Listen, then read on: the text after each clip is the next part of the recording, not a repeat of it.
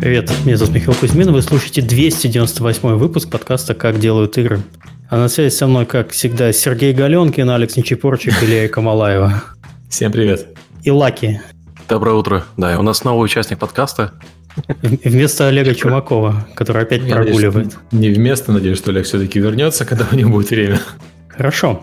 А, сегодня у нас выпуск по новостям. Те самые выпуски, которые вы очень любите, судя по цифрам их просмотров. Поэтому перейдем сейчас сразу же непосредственно к новостям после небольшой непродолжительной рекламы. Напоминаю, что если у вас возникло желание поддержать наш подкаст, это можно сделать с помощью системы Patreon. Ссылка есть в описании. Или подписаться платно на наш канал на YouTube. И спасибо всем тем, кто продолжает это делать у нас на регулярной основе вот уже долгое время. А также наш подкаст выходит при поддержке наших, генера... Э, наших спонсоров. И генеральный наш спонсор это компания Game Insight. Э, Game Insight — это лучшие хардкорные игры, сим-тайконы и хиданы суммарной аудитории, более 350 миллионов игроков. Также это крутейшая команда R&D, получающая доступ ко всем топовым технологиям и возможностям разработки.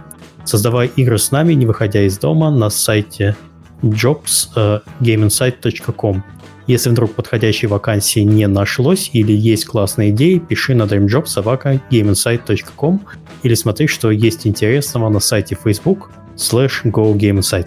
Подкаст выходит при поддержке Завод Games. Завод Games – московская студия разработки игр.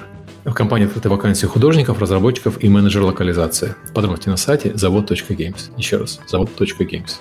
А мы еще забыли, у нас же Лерика есть. А, про Девгам-то надо прочитать рекламу? Или мы потом все равно это все расскажем? А у тебя звук выключен. Да, Лерика замьючена, да. А, да, я замьючила. Собачка гавкала. Прочитай, прочитай. Работай, работай. Хорошо.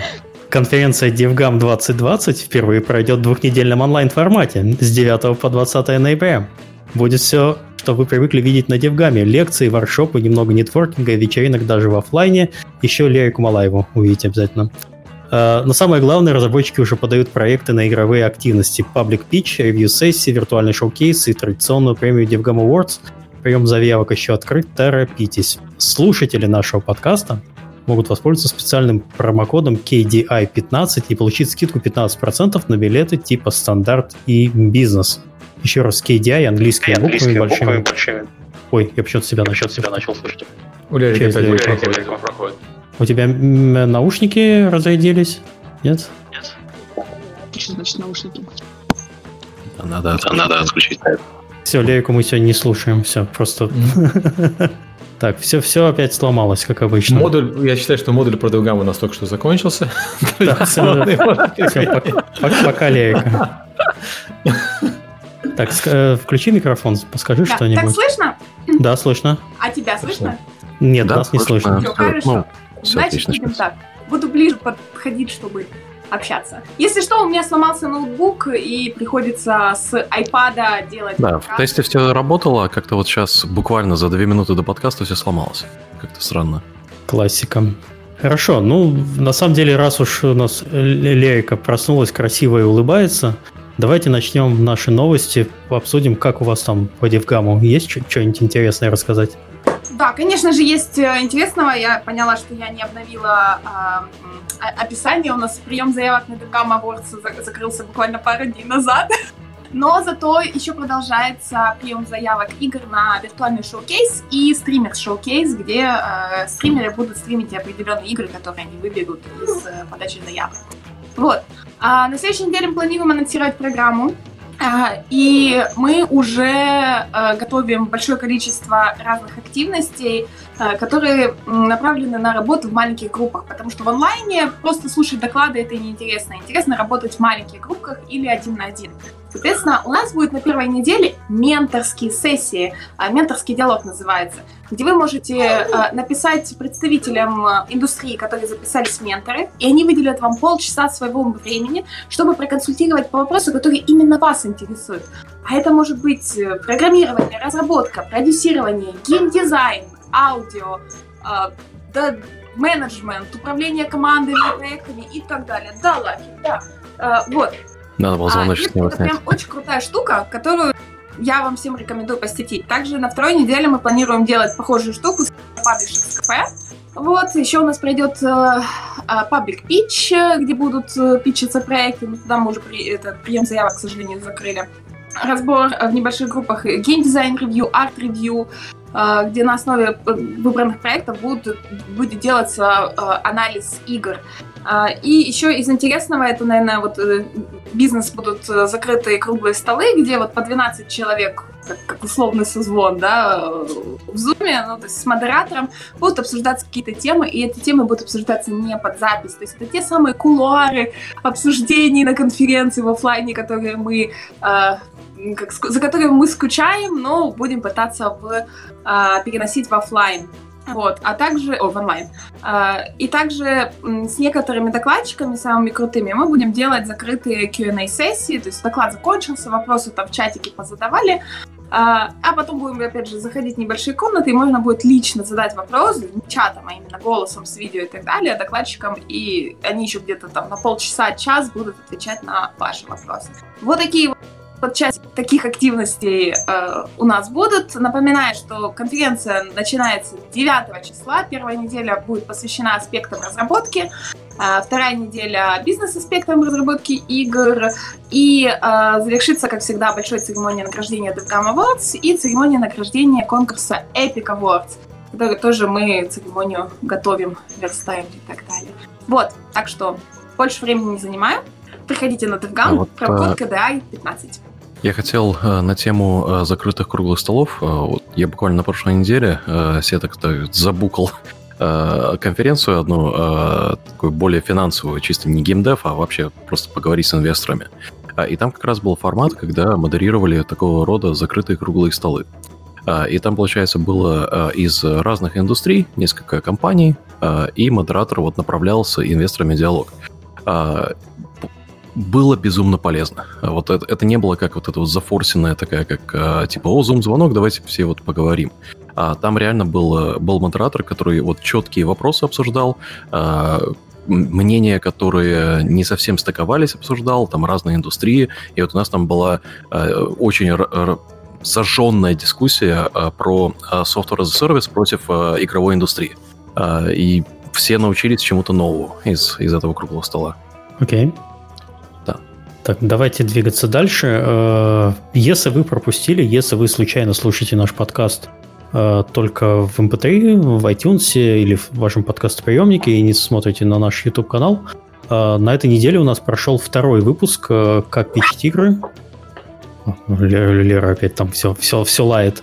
Прошел второй выпуск, и мы хотели, наверное, уже раз... Два выпуска — это уже какой-то маленький тренд. Мы бы хотели опять рассказать что мы немножко поменяем. И у меня есть мысль, это самая большая проблема э, сейчас это то, что приходит достаточно больше игр, чем мы можем э, рассмотреть в течение двух часов. И э, есть мысль делать эти все-таки выпуски э, приближенными к двум часам э, по времени, потому что потом уже немножко тяжеловато. Э, и ведущие устают, и зрители устают, все устают. И нам уже тяжело смотреть последние проекты, потому что голова чугунная, пятница вечер. Вот. И, наверное, э, мы будем делать что? Мы будем делать предварительную запись. Угу. И где-то, то есть э, люди будут записываться заранее, чтобы мы себе представляли, сколько придет проектов. Э, и по, э, по правилу first in, first out э, во время эфира уже э, общаться с народом. Но э, мы все понимаем, что бывают накладки, кто-то может прийти или нет. Ну, за 2-3 дня до эфира я буду писать всем участникам письмо с просьбой подтвердить, что вы действительно придете. Потому что э, даже если кто-то отвалится, мы будем, наверное, брать вот 6 игр, все, 6 игр, а потом, э, если, если будет больше заявок, э, можно придумать какое-то правило, что если кто-то отвалится, мы вас возьмем, но как бы мы этого не гарантируем. Чтобы не было никому обидно, чтобы вы это сами понимали.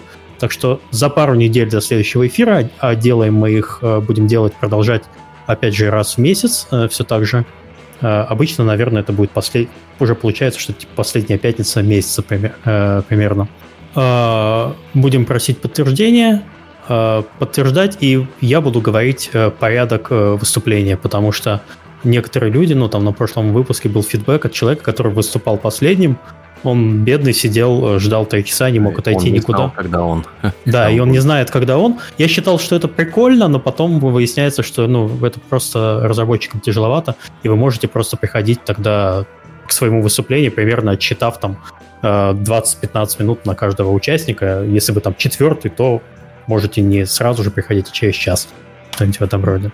Ну да, и мы тогда слоты вот эти временные э, более жестко будем соблюдать, э, чтобы все, все успели, и чтобы user experience для разработчиков тоже был. То есть... Но ты, Алекс, обратил внимание, что в этот выпуск люди были лучше подготовлены? Да, да, гораздо лучше были, и большое спасибо за это. А, то есть там просто вот проверить аудио, проверить видео, это очень важно, и практически ни у кого не было технических накладок. И мы это мы сделали э, уже, по сути, традиционный э, Steam Page Review тоже для большинства из этих проектов, что было довольно-таки весело. И мне вот, э, на самом деле, э, вот, по-моему, предпоследняя игрушка была, э, где э, игра уже выпущена, да, э, и э, она продается очень хорошо, и как бы разработчик просто вот рассказывал про свой путь что было не совсем как бы пич, но все равно было интересно вот такую ситуацию рассмотреть. Э, рассмотреть разные ситуации от выпущенных игр до ранних проектов. А, единственный фидбэк, который я хочу а, дать вот всем разработчикам, это а, фокусироваться вот именно на визуал. Потому что у нас был тут пич той пиксель-арт игры с квиктайм-ивентами, там, вид сбоку и все такое, где первые три минуты нужно было просто вот вырезать. Я вот сейчас пересчитал, вот у нас там Алексей Кошлаков в комментариях разместил тайм-коды. Нам, естественно, лениво самим тайм-коды делать. О, но... Большое спасибо, большое спасибо. Да, люди этого ждут. Э, восемь проектов было. Все-таки вот да.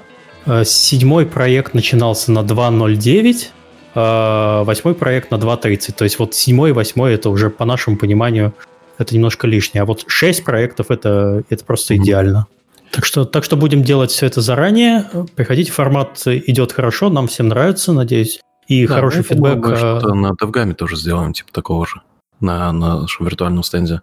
Ох. Ох, а подождите, а так как DevGam сейчас немножко так размазан во времени, как нам вообще это все делать?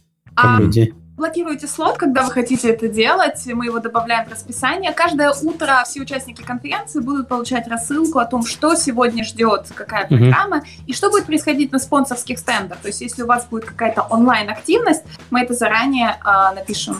Не надо okay. там сидеть э, Пельмени. 24 часа. Тем более конференция, в отличие от прошлого дня, э, прошлого раза, если она шла там с 10 утра до 6 вечера, в этот раз она будет идти там 4 часа, например, с 2 часа дня там до 6 вечера вечера, то есть вторая половина дня, потому что люди все равно еще работают. Вот. И тяжело 10-12 часов сидеть на конфе. Окей. А, ладно. Так, давайте переходить дальше. Серега, это ты написал, во что играем? Да, я хотел обсудить, э, кто во что играет. Э, мне кажется, это интересная тема. Ох, у меня сейчас одновременно с периодичностью происходит три игры. Это опять чертов Call of Duty, от которой я Они, они засранцы запустили э, хэллоуинский ивент, я опять вернулся. Mm-hmm. Ну, прервался на Dark Souls 3, застрял на танцовщице, если вам это что-то mm-hmm. говорит. Э, и World of Warcraft припач немного посматриваю. Начал mm-hmm. качать нового персонажа. Жду Shadowlands, который неизвестно, когда выйдет, потому что его перенесли э, буквально за несколько недель до э, даты релиза. Отменили дату релиза и ее отправили пока в неизвестное, в неизвестном направлении. Окей. Э, что-то пробило по классическим квестам.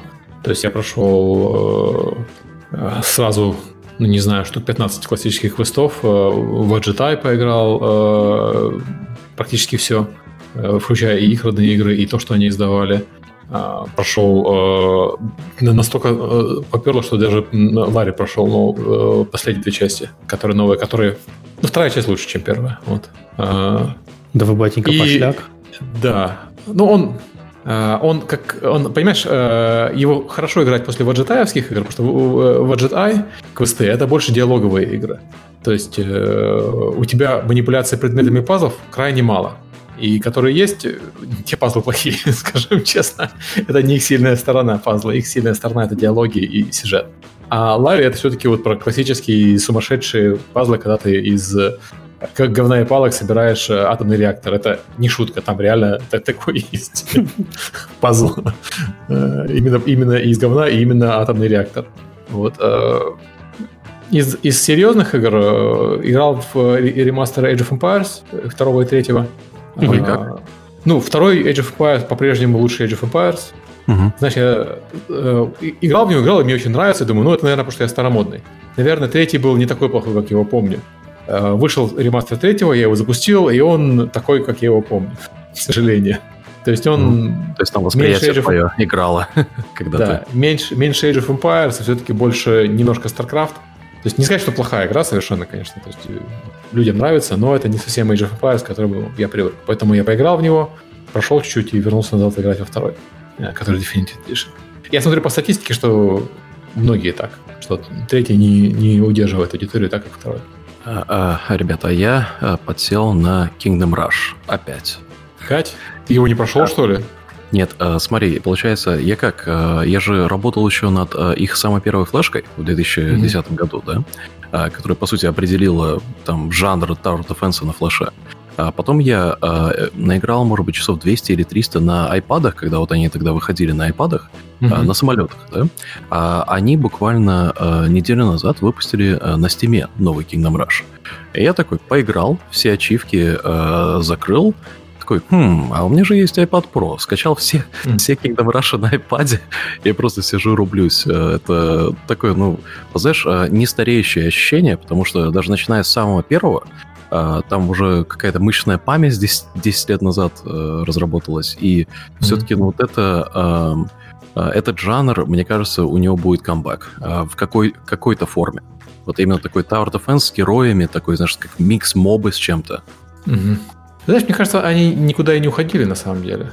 Да, у них всегда было такое довольно-таки хорошее э, и широкое сообщество, но вот я сейчас для себя это, как, знаешь, пере, передискаверил, перенашел э, Kingdom Rush и не могу нарадоваться. А я поиграл в Among Us э, mm-hmm. и как-то вот прочувствовал. Э, настолько весело вот в сегодняшней ситуации, когда ты с друзьями хочешь во что-то поиграть, но не все такие, знаешь, там хардкорщики, чтобы идти в раз со мной базы строить. Mm-hmm. А вот в Among Us, там, знаешь, с э, бокалом вина а покричать на друзей, это очень-очень весело. А, вот. Знаешь, каждый раз, когда я вижу Among Us, мне все время хочется пойти и, и снова играть э, с PlayStation 13. Да, да, мы, мы про это говорили недавно. Да. Что да. все хорошо, но с PlayStation 13 все-таки... Ну, это типа, знаешь, One love, да. OG такое, да. А также я поиграл чуть в Фазмофобию. А, прикольно, я потрясен, что один человек это сделал. А, это, ну, вообще потрясающе. И вот она сейчас, я смотрю на в топ-чарты, она там трендит вовсю. А, а также, ну, видите, много времени, чтобы играть в игры. Mm. PvP-режим в Sea of Thieves это, это просто, просто замечательно. А, там, а, получается, ну вот в обычном режиме там не совсем понятно правила, знаешь, там тебя на сервера переносит, э, там mm-hmm. PvE такое агрессивное, и когда встречаешь других игроков, это весело. А там, получается, у тебя сколько, 8 кораблей, и ты просто вот PvP режим, просто вот арена. И ты mm-hmm. мочишься на этих, на на пушках, э, там берешь на абортаж, э, кемперишь других команд. Это довольно-таки весело. Я бы хотел, чтобы основной режим Sea of Thieves был по ощущению как этот, чтобы там, знаешь, такая mm-hmm. батла была на, на кораблях. Молодцы, что они там сделали. Знаешь, у меня стоит Among Thieves давно поставлен. О, господи, Among Thieves. Uh-huh. Sea of Thieves, Among Thieves. Стоит давно поставлен, но я в нее так и не играл до сих пор. Надо все-таки попробовать. Меня еще выбил Star Wars Squadron который мне понравился. Я знаю, что его все ругают, но его все ругают, его ругают исключительно все верпилы. Потому что с джойстиком в него играть совершенно бесполезно, это пустая трата э, денег на джойстик. Угу. Но с геймпадом он играется отлично. Он такой красивый, красивый прикольный, аркадный, э, э, ненапряжный симулятор. Правда, в мультиплеер мы так нормально не поиграли, потому что в пати зайти в мультиплеер у нас не получилось. Угу. Я перепрохожу опять Зельту, Breath of the Wild. И в Харстоуне вышел новый режим, Duels, э, очень клевое обновление. И я прям подсела и последнюю неделю только в него и руплю. Ну и Sea of Thieves, да, давайте поиграем, потому что мы периодически вот собираемся с Алексом, с друзьями. Да, вот в Sea of Thieves очень классно сделан кроссплатформный мультиплеер, потому что что ты mm-hmm. на Xbox, что ты на Steam, неважно, а что там на Windows Store.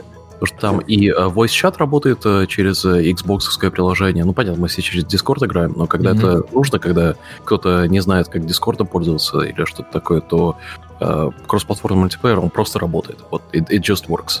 Окей. Okay. А чтобы далеко не отходить от темы кроссплатформенного мультиплеера, про Ubisoft Connect можно еще поговорить. Серега, что ты там про это знаешь? У вас же есть а. своя система у эпиков. Да, а, это то, что Ubisoft делает, это очень здорово. Э, так, для тех, кто не в курсе, Ubisoft Connect позволяет игрокам э, продолжать игру на любом девайсе, на котором они играли. То есть, ты, если у тебя версия игры есть для PlayStation и для Xbox, например, и ты играешь в Assassin's Creed на PlayStation и Xbox через Ubisoft Connect, законнекченные аккаунты, у тебя игра э, будет иметь, по сути, облачные сейвы, облачные, э, я так понимаю, что они ачивки еще переносят и все остальное. Это очень круто. Мы делаем такую систему, которую может использовать кто угодно, э, называется Epic Online Services. Э, пока примеров аж один, э, такой, который, который можно похвастаться. Примеров игр, использующих его много, но вот такой, который мне нравится, это Hades. Ты, если ты купил Hades на, скажем, на Steam и купил Hades на э, Nintendo Switch, залогинившись с аккаунтом Epic, у тебя получается возможность использовать э, облачные сейвы и в Steam, и в Switch, и играть между девайсами. И для меня э, сейчас, наверное, это не так актуально, потому что сейчас я не путешествую особо. Но для mm-hmm. меня Switch, у Switch это была главная проблема, что когда я играю на Switch в ту же игру, которую я играю на ПК, мне приходится играть, ну, по сути, по второму кругу. И да. это, это было неприятно. Если есть возможность играть в ту же игру два раза, я, я могу себе позволить купить игру два раза. Понятно, что следующий этап после вот да, и, играть в одну и ту же игру, это не покупать одну и ту же игру, а просто купил ее один раз, и там у тебя везде доступно. Это следующий этап. Но хотя бы возможность продолжать игру с того же места на разных э, платформах, это уже очень круто, на мой взгляд. Ну, слушай, Я что Ubisoft это делает. Серег, по-моему, это Fortnite начал первым э, продвигать эту идею кроссплея и да, кросс-сейвов. А, ну, Fortnite это онлайновая игра, и для онлайновой игры это про... и фри-то-плей игра к тому же. И для mm-hmm. такой игры это было, не сказать, что легко объяснить, но это было проще объяснить э, платформодержателям, в чем здесь выгода для них. Mm-hmm. А когда мы переходим к платным играм, то для них... К синглам, по сути. Да, к синглам, по сути. То mm-hmm. это чуть-чуть сложнее объяснить платформодержателям, но по-прежнему легко объяснить игрокам, почему тебе это нужно. Потому что ты не привязан э, к одной платформе, ты привязан к игре, ты играешь в свой Assassin's Creed, если ты решил внезапно, у тебя было сейчас поколение PlayStation 4, и ты в следующем поколении не смог купить PlayStation 5 и купил Xbox. Ты можешь продолжать свой Assassin's Creed на Xbox, если у тебя есть Ubisoft Connect, игра его поддерживает. И тебе не надо вот париться, что, боже мой, я меняю платформу, я перехожу э, на другую платформу, у меня все потерялось. Для разработчиков игр, на мой взгляд, это здорово, потому что мы, э, как разработчики игр, мы, при, мы привязаны к платформам очень сильно. Если у тебя игра успешна на одной платформе, перенести эту игру на другую платформу становится сложнее и рискованнее. Э, ну, за, за редкими исключениями, потому что у тебя, может быть, у людей прогресс на этой платформе привязан. И ты не хочешь, э, чтобы они э, потеряли этот прогресс. Так вот, такие сервисы, как Ubisoft Connect, и вот то, что мы делаем с Epic Online Services, мне кажется, они позволяют э, делать игры менее зависимыми от различных платформ. Это здорово. Да, вот видишь, с точки зрения разработчика, да, я такой mm-hmm. встану на их место сейчас. То есть там сделать игру, это все понятно. Там на Unity, на Unreal, там знаешь, все, все круто.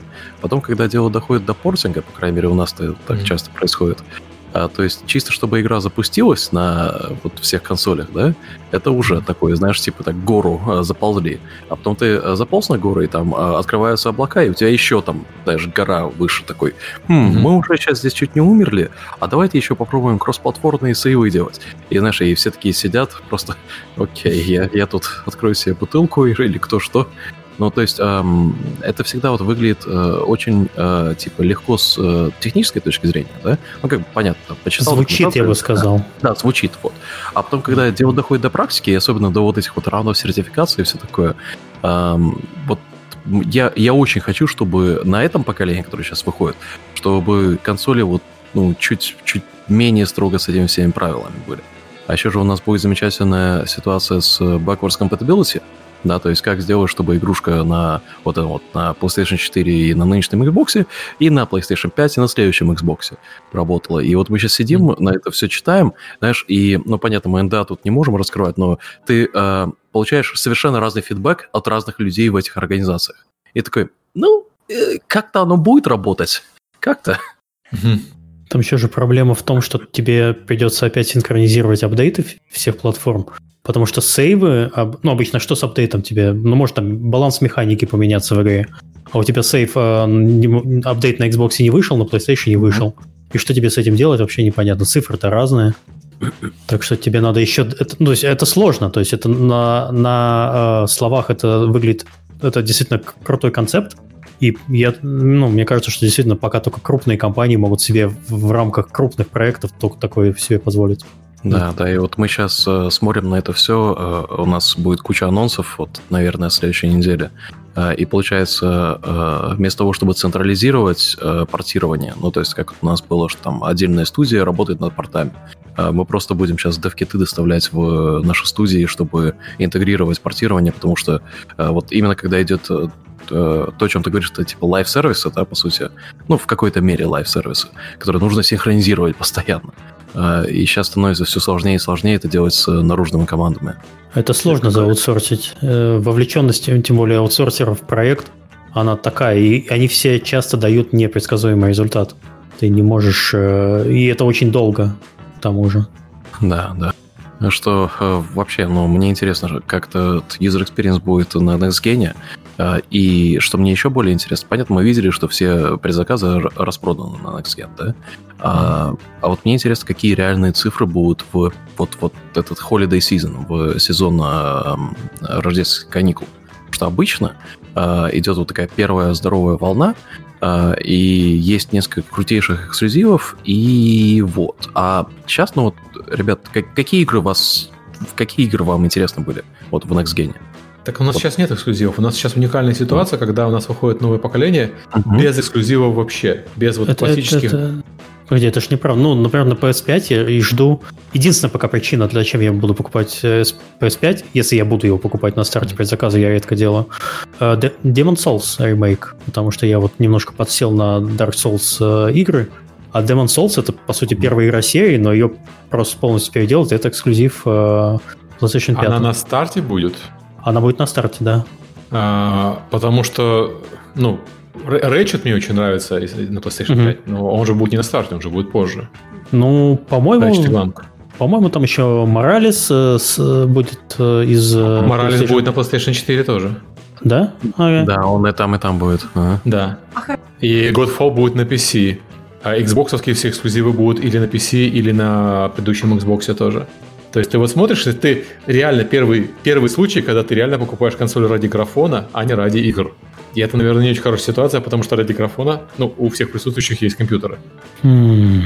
Окей. Ну, uh-huh. вот единственное, что я знаю, это вот Demon Souls будет под PS5 только, и больше его нигде не будет. Даже Racer нету. До, до, до чего мы дошли? О боже, нет, Racer.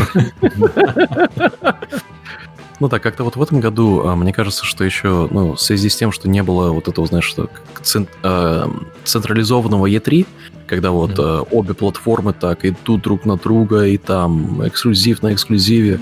Э, понятно, куча вещей же отложилась, потому что студиям нужно было переформироваться mm-hmm. в, э, в working и так далее. Я, ну вот, я не знаю, ну, у нас стоит PlayStation Pro и этот Xbox One X. Ну, как консумер, вряд ли буду покупать. Знаешь, я заказал обе, но я заказал их не как консумер, очевидно. Э, потому что ну, как, да, консумер, да. как консумер я не вижу у них сейчас прям большого смысла.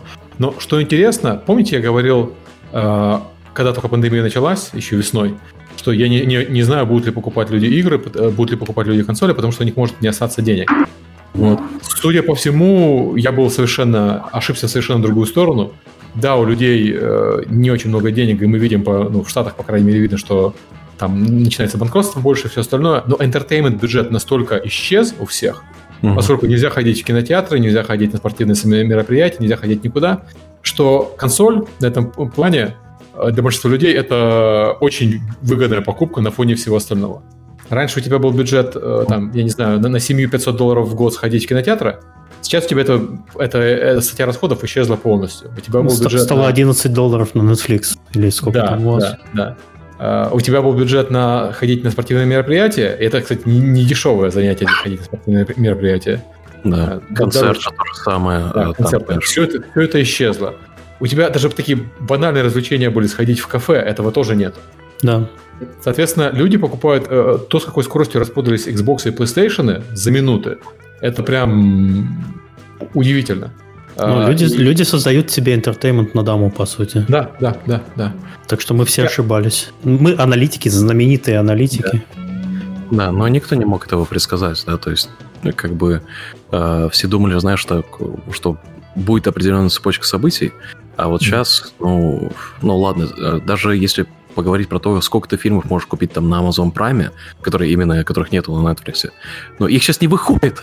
Их да, просто да. не выходит, да. Их нету. То есть новый entertainment, это сколько я этот uh, Full Metal Alchemist раз могу пересмотреть, да? Ответ на это три. Да, ты прав. Новые сериалы, которые выходят, это те, что успели снять до э, карантина. Их количество сейчас упало. Угу. Количество снимаемых сериалов упало. Но это, это разумно, потому что в прошлом году у нас был пик по количеству одновременно идущих сериалов в Штатах. Чуть ли не 500 сериалов одновременно шло. Это, да. конечно, невыносимое количество. Слишком, слишком много, наверное. Но оно упало, э, говорят, что оно чуть ли не переполовинится в следующем году, потому что их столько не нужно, и их столько не могут снимать в, в современных условиях. Останутся только самые э, крупные. Если Подождите, не удачные сериалы. Подождите, раз мы ошибались по поводу э, консолей и домашнего entertainment а, то есть повышение цен на игры на новое поколение все-таки никакого impact а не будет, получается. Я думаю, что сейчас не будет точно, потому что э, мы видим, что происходит с бюджетами. Угу. Люди буквально разбираются. Посмотри, какие э, цифры у новых инди-игр на том же Steam. Вот Among Us, Fall Guys и так далее. Можно ли было представить, что кооп игры uh, так, такого уровня качества будут так заходить? Это связано с тем, что люди сидят до, по домам и соскучились по человеческому общению. А. И они хотят играть в кооп игры. Они хотят играть в, во что-то, что... Как, я не, не знаю, как это сказать. Что-то, что low stakes и жизнеутверждающее. Знаешь, колда, она все-таки напряжная, Fortnite, он все-таки тоже там э, попотеть. А вот Fall Guys, Among Us, э, этот... Э, это, это поговорить на самом деле. Да, это поговорить, да, это именно поговорить, поржать. Вот, у тебя нет спасения мира, у тебя нет чувака, который строит э, Эйфелеву башню, как только ты в него выстрелишь. Знаешь. И, и не забывайте, что еще, э, что Fortnite, что Minecraft, что колда, контроллер от первого или от третьего лица, который такой более на aim завязанный, он mm-hmm. гораздо недоступен. А в том же Among Us, ну, ты на телефоне можешь спокойно играть. Понятно, это не самое идеальное, но очень много людей играет. Они там топ-1 висят уже сколько там месяцев. больше людей на телефонах играют, чем играют на ПК, мне кажется. Да, что вполне логично. И вот такого рода доступность, э, она вот сейчас прямо ж видно, как э, за счет доступности некоторые игры взлетают. А вот э, мне очень интересен пример с Fall Guys, потому что, э, понятно, все видели, как он взрывался на запуске, да? А вот сейчас, если я сегодня посмотрю, э, они сейчас не будут в топ-20. Да, их в топ-20 нету по Steam чарту. Да, ну это хорошо, мы обсуждали. Мы обсуждали, что у игры недостаточно крепкое основание, чтобы они продержались очень долго. Угу. Это как раз тут мы угадали. Ну, глубины нету. Ты, ты очень быстро наигрываешься, и, собственно, там нету глубины, которая позволит тебе возвращаться к ней, скажем, через... Если не делать постоянных и контентных обновлений, очень часто, Э, она просто уйдет э, в, в небытие. Ну, Я правда не знаю... Они, они выпустили же новый э, сезон. Э, не так давно у них был такой заметный всплеск. Он, правда, потом опять сдулся, потому что был, видимо, достаточно увлекательный. Плюс им подкосило э, все. Демка Party Animals, э, китайская игра, если не знаю, видели, не видели, на Steam е она прям была э, Нет. в топе. Да, ну, это, да. по, по сути, Fall Guys, но только про животных. Э, очень смешной, очень милый. И он был бесплатный, в отличие от... Ну, потому что это демка. Угу в отличие от он очень хорошо э, зашел. Не, я вообще не слышал, не встречал. И мне кажется, что сейчас э, будет вот гонка за э, эту технологию, которую, ну, Волга сделал на мультиплее, и там э, ребята из э, Improbable помогли именно с бэкэнд э, мультиплеером. И мне кажется, что в ближайшие пару месяцев все больше и больше студий найдут, как это работает с технической точки зрения, смогут сделать реплику, и у нас будет вторая волна вот такого рода доступных милых кооп игр, где есть, где ты видишь что-то, чего еще не видел. И мне кажется, это будет очень интересно вот в четвертом квартале, в первом квартале следующего года. Посмотри на Roblox, посмотри на Fortnite Creative. Э, Fortnite Creative, конечно, меньше, потому что для него делать игры чуть чуть меньше возможностей сейчас, чем для Roblox. Ну, не чуть, сильно меньше возможностей. Но в Roblox их версии Among Us и их версии э, Fall Guys достаточно популярные. Да. В Fortnite есть версия Among Us тоже, сделанная модерами. И она одна из топ, один из топовых режимов тоже в Fortnite, не считая, собственно, самого Fortnite.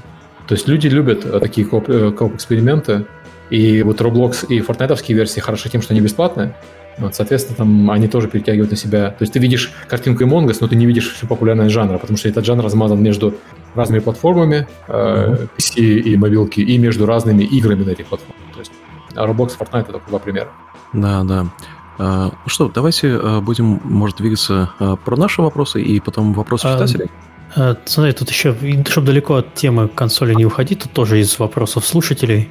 Э, неизвестно, кто задает. Э, сейчас техноютуберы жалуются на то, что Sony не предоставила им PS5 на шоу-кейс, в отличие от Microsoft э, и нового Xbox. Вопрос, есть ли смысл давать консоль на обзор, если ее жизнь полностью зависит от игр, которых пока нет? Что, ну, по сути, вопрос, что обозревать в консоли? Это кусок железа с интерфейсом без ну, игр. Почему? Она же, она же поддерживает старые игры, у них есть upscale, у них есть вон 60 FPS, в некоторых старых играх у них 4К есть. Вот это и обозревают. Посмотри, что люди пишут про него. У тебя есть две вещи. У тебя есть люди, которые реально обозревают консоль. Вроде там на Еврогимере была статья, а, где они анализировали э, перформанс и так далее. И у тебя есть селебритис, которые говорят, глянь, новая игрушка, у меня она есть, тебе тоже надо. И mm-hmm. вот мне кажется, что у меня новая игрушка есть, тебе тоже надо. Вот это сейчас больше, вот это сейчас именно этот этап. Потому что, ну, объективно, ну, честно, ну кто покупает консоль, глядя на технические спецификации? 99% пользователей не понимают значения этих технических спецификаций. Они на них смотрят и видят, кто-то из слушателей нашего подкаста, и у нас профессиональный подкаст, может сказать разницу между подходом э, к э, памяти э, в Xbox и PlayStation 5?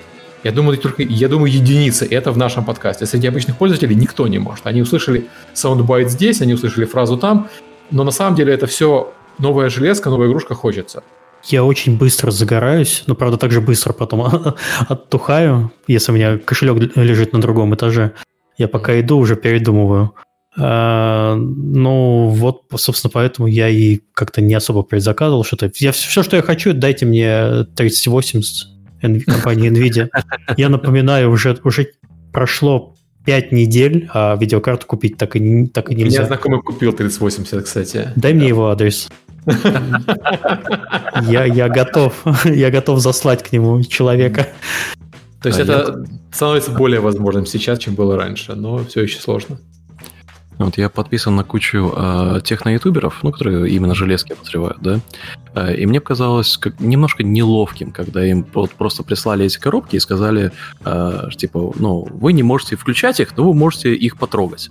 И э, буквально три недели назад была такая волна видео, где все таки вау, давайте потрогаем вот с этой стороны, давайте вот здесь посмотрим, давайте здесь заглянем.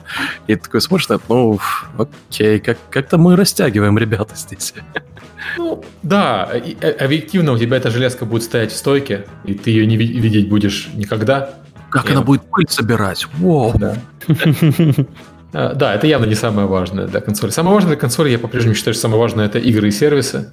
Э, сервисы... Насколько, насколько она будет жужжать. Вот это вот тоже... Да, я согласен, да, это важно. Когда это... 360 у меня вышел, да, а я помню, я играл э, очень много в, э, в Modern Warfare, в оригинальной на ней. И в один момент, я помню, там просто она... Airflow был не настроен правильно. То есть я ее просто там запихнул в шкаф, по сути.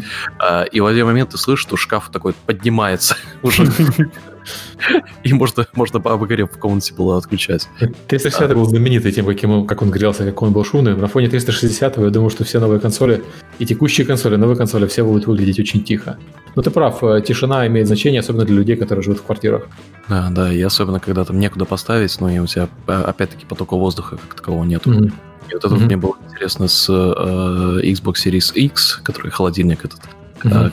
Э, но похоже, что там действительно поток воздуха будет э, довольно-таки сильно распределен. И ну вот, и это все, что мне было интересно. Контроллер, ты знаешь, что ожидать от контроллера, mm-hmm. да? Особенно на Xbox, они уже сколько лет делают вот один и тот же форм-фактор. А, с точки зрения PlayStation, вот а, прошлое поколение, помните, когда тачскрин они, mm-hmm. ну не тачскрин, а тачпад, да. говорят, там типа, и вау, оно меняет цвета, класс, и там есть. Ну, это звучит как э, такая маленькая вещь сейчас, да, но это, по крайней мере, был хоть какой-то talking point, да. А, то же самое, как на свече был э, talking point, это, это вибрация, которая э, э, динамически, э, типа, у них была техническая демка, я не знаю, это под да или нет, наверное, уж не важно. Получается, на э, самом первых э, девкитах свеча была техническая демка, где э, шарик катается, да, и ты его вот так вот катаешь, и ты чувствуешь, как он катится за счет э, вот этой динамической вибрации. Э, в самом Switch е. Ну и потом никто его и не использовал. А мы, я помню, потратили... Ее все использовали, по-моему, только один раз. Ну вот э, на Mr. Shifty мы пытались ее использовать. Мы два месяца ковыряли это дело, и в итоге запустились без него. Потому что у нас же был а, title э, на Switch е. То, то же самое PS4. Э, возможности геймпада использовали только Sony эксклюзивы, насколько я помню. А, господи, Infamous использовал. Да. Там нужно было трясти как баллончик, чтобы на стенах да, рисовать. Так вот. Ага. И это, по-моему, из выдающегося это все, что я помню. Uh, по-моему, еще бить по геймпаду, когда у тебя батарейки садятся в The Last of Us э, в фонарике. Ну, что-то такое. Ну, прямо, чтобы тачскрин использовать, прямо, ну, с, с с каким-то диким преимуществом. Потом, по-моему, все просто отказались, потому что большинство проектов это кросс-платформа. Да, кросс-платформа. У тебя, если этого нет на э, ПК, нету на Xbox, в стандартных контроллерах имеется в виду, то, естественно, никто это поддерживать не будет. Ну, потому что когда Xbox уже сделает батарею в контроллер, а не, не так батарейки, так ну, есть, ты можешь батарея, купить... Да. Нет, э, и в предыдущие ты можешь купить э, этот аккумулятор Xbox или от Starlink. Нет, предыдущий должен покупать отдельно аккумулятор, да, от Xbox да. есть. Э, да. Но новые Xbox контроллеры, они же с USB-C. И вот эта То прошечка, есть... она же тоже с USB-C. То есть у нее сразу Давай. же встроенный аккумулятор, да? Да. да. И там, Elite, там встроенный аккумулятор, да. А, окей, я просто за этим не особо сильно следил.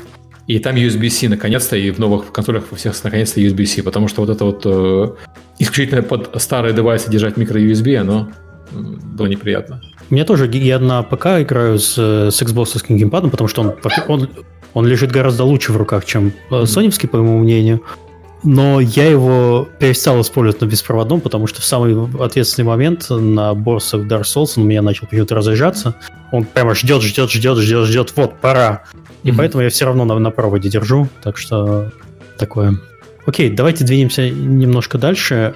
А, надо обсудить драму про стримеры должны разработчикам. Это вот Сергей у нас э, любимая вчера, тема. Вчера. Это не любимая тема. У меня э, в этой теме... Это... Расскажи предысторию. Алекс э, Хатчинсон, он креативный директор в студии э, монреальской э, от, от э, Games. Он выдал фразу, что, по его мнению, э, разработчики, э, стримеры должны платить долю своих доходов разработчиков и должны иметь э, разрешение на стриминг игр. И разработчики должны решать, кто имеет право стримить, кто не имеет права стримить. Юридически он прав, хочу сказать сразу. Юридически э, в большинстве случаев э, стример не создает достаточного дополнительной ценности для игры, чтобы э, можно было претендовать на то, что у него дериватив форк. В большинстве случаев э, юридически разработчик действительно имеет право сказать, вот ты не имеешь права стримить мою игру, пожалуйста, не стрим, и запретить. И такие случаи даже были. Помните, когда-то PewDiePie запретил кто-то стримить его игру? и попросил удалить все его видео. А, да, есть... было, я не помню точно. И у Nintendo да. такая же репутация была, когда они страйкали да, кучу. одно время, да, да. То есть юридически они правы, но на практике это совершенно бессмысленная вещь. Потому что на практике э, э, э, ценность стримеров для разработчиков игр э, очевидна. И потери от того, что стример э, стримит твою игру, совершенно не очевидны. И негативный пиар от этого тоже. Да, да. То есть э, на, на практике э, нет смысла разработчикам этим заниматься, кроме совершенно исключительных случаев, когда у тебя, я не знаю, там, вот тот же PewDiePie и, и идеологически не, не сходился э, во вкусах с, с разработчиками, уже не помню какой игры и они попросили его больше не стримить их игры и удалить старые видео. Естественно, это вызвало невероятную драму, потому что интернет, э, скучно, делать нечего. Других проблем в Соединенных Штатах Америки сейчас нету за неделю до выборов, поэтому они, естественно, а да, на этого человека. Но тут что интересно с этим человеком. Помните фразу про «женщин слишком сложно анимировать, поэтому их нет в Assassin's Creed»?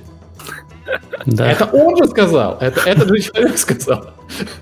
Это Алекс Хатчинсон. А кто постарше, я не знаю, помнит здесь тот или нет, еще была фраза замечательная «Игровые журналисты расисты, потому что они высоко оценивают японские игры и не так высоко оценивают американские игры». Это тоже он сказал 10 лет назад. Он собрал полное комбо вообще. Да, человек мастер по... Вот раз в несколько лет он выходит и выдает ход такой. Стадия затрендила. Да. Как бы я, я это, когда ты мне написал нам в общий чате, я говорю, что я пропустил? Иду на Твиттер, стадия трендит. Хм. Что, что, что не так со стадией, да? Да, да. Ну, мы со стадией работаем, поэтому э, тут, э, знаешь, так сложно делать такие сатирические комментарии. Вот а что мне очень интересно в этой ситуации, э, я вчера смотрел э, стрим э, Summit 1G, э, это variety стример на Твиче, и вот он поднял очень интересную тему, э, сравнивая эту ситуацию с ситуациями с фильмами, да. Mm-hmm. А, потому что если бы я э, взял новый релиз, да, который там, например, Мулан с Disney Plus, mm-hmm. и э, постримил его, и как бы сделал ну, со своими самый, комментариями, естественно. Да, со своими комментариями, там, с монтажом и так далее, да, то мне, скорее всего, прилетел бы копирайт страйк, да. А, даже если бы а, мне Disney прислал это на ревью, да, но а, как бы формат для стриминга, он здесь не работает ты простримил фильм, но смысл тогда тебе смотреть. Не, я не скажу, что здесь совсем не работает. На самом деле есть же э, под, под вид шоу, когда люди смотрят фильм и издеваются над его контентом. Но в основном они смотрят старые э, фильмы, которые находятся в, в public domain, и за которые не полетит страйк. Есть же такие даже телевизионные шоу. И на Амазоне есть, и на Netflix есть. Я забыл название. Ну, э, собственно, весь смысл в шоу в том, что они берут старый ужасный фильм ужасов, какой-нибудь совершенно тупой, и э, над ним ржут. Да. Угу. А, и это, наверное, интересно смотреть, ты сидишь в одиночку. Знаешь, мы, мы, мы такое делали с коллегами все время на работе, когда я еще в геймплее работал. Мы когда сдавали журнал, Uh, у нас uh, надо было дождаться, пока uh, придут белки, чтобы их проверить. Белки — это сверст... Э, окончательно сверстанные распечатанные страницы для отправки в типографию. Mm-hmm. И это технический процесс, который просто занимает время. Ты отправил его, и там сидит э, технический человек, э, технический э, верстальщик, и он э, прогоняет. То есть это скучный, э, рутинный процесс, в котором мы, как редакция, помочь не можем. Поэтому каждый раз, когда мы сдавали журнал, один раз в месяц, мы брали какой-нибудь тупой фильм, максимальной тупости, максимальной э, ужа- ужасности. Э, всегда это были ужастики, обычно это были японские ужастики, но не всегда японские, иногда были и американские, европейские. Сидели и ржали. И вставляли, соответственно, свои шуточки, когда его смотрели. Вот я не могу сказать, что мы это, это можно было бы стримить, но я имею в виду, что вот такой жанр э, просмотра кино, он существует, Просто он не прижился. То есть смотреть и отпускать шуточки по поводу Мулана, я думаю, можно было бы. Я думаю, что это было бы даже, наверное, смешно, если бы хороший... Ну, ну подожди, не, не прижился. На Ютубе Бэткомедиан как существует? Но Бэткомедиан вот. же не, не, не берет э, чужие да, фрагменты, потому что прилетит. Новые. Да. Мы да. говорим про именно новые э, фильмы. А, okay. Когда мы смотрели Мулан, э, я бы, я бы стримил, потому что я, я э, кричал, смеялся и кричал очень зло на, на экран в этот момент. А, но а, вот здесь, а, в отличие от игр, в играх ты все-таки будешь иметь свой experience, но в большинстве случаев, кроме там некоторых жанров. А в фильмах это как-никак, это, ну, оно и есть, ну, за исключением там того Bandersnatch а, который два, два года назад вышел, интерактивное кино. вот все равно с легальной точки зрения, ты прав, Серега, здесь издатели как-то, ну, вот именно платформа более правы. но с точки зрения как common sense, это, mm-hmm. это был комментарий, который был, ну, так себе. Знаешь, с, с легальной точки зрения, тут многие вещи, которые мы сейчас наблюдаем в современном мире э, интернета, они совершенно нелегальны. То есть мы посмотрим, если мы посмотрим на тот же самый Google, Google берет чужую информацию с чужих страниц, выдает ее у себя на своей странице фрагментами и берет деньги за рекламу вокруг книг. Ну вот по сути, да? По сути, чем занимается Google, это гигантская корпорация, она занимается воровством контента с других страниц. Но все это принимают, потому что Google создает дополнительную стоимость, он позволяет находить эти страницы для начала. Да? Поэтому все как бы с этим соглашаются, почти все. Австралия сейчас там, там судится с Гуглом по этому поводу, и, и, наверное, Google проиграет в Австралии. В Европе они судились с Гуглом и к какому-то пришли соглашению. Но, потому что в Австралии, подожди, в Австралии, потому что выдача вверх ногами, да? То есть э, то, что Алекс говорит э, с юридической точки зрения, он прав, но с точки зрения бизнеса совершенно нет. И с точки зрения именно простой логики. Потери не очевидны, прибыль, э, доход, э, выгода очевидна. Почему кто-то будет это менять, э, совершенно непонятно. Угу. Я уже молчу про то, что доля дохода от стримеров игр, она несравнима с теми деньгами, которые платятся разработчиками, стримерам, чтобы они эту игру постримили.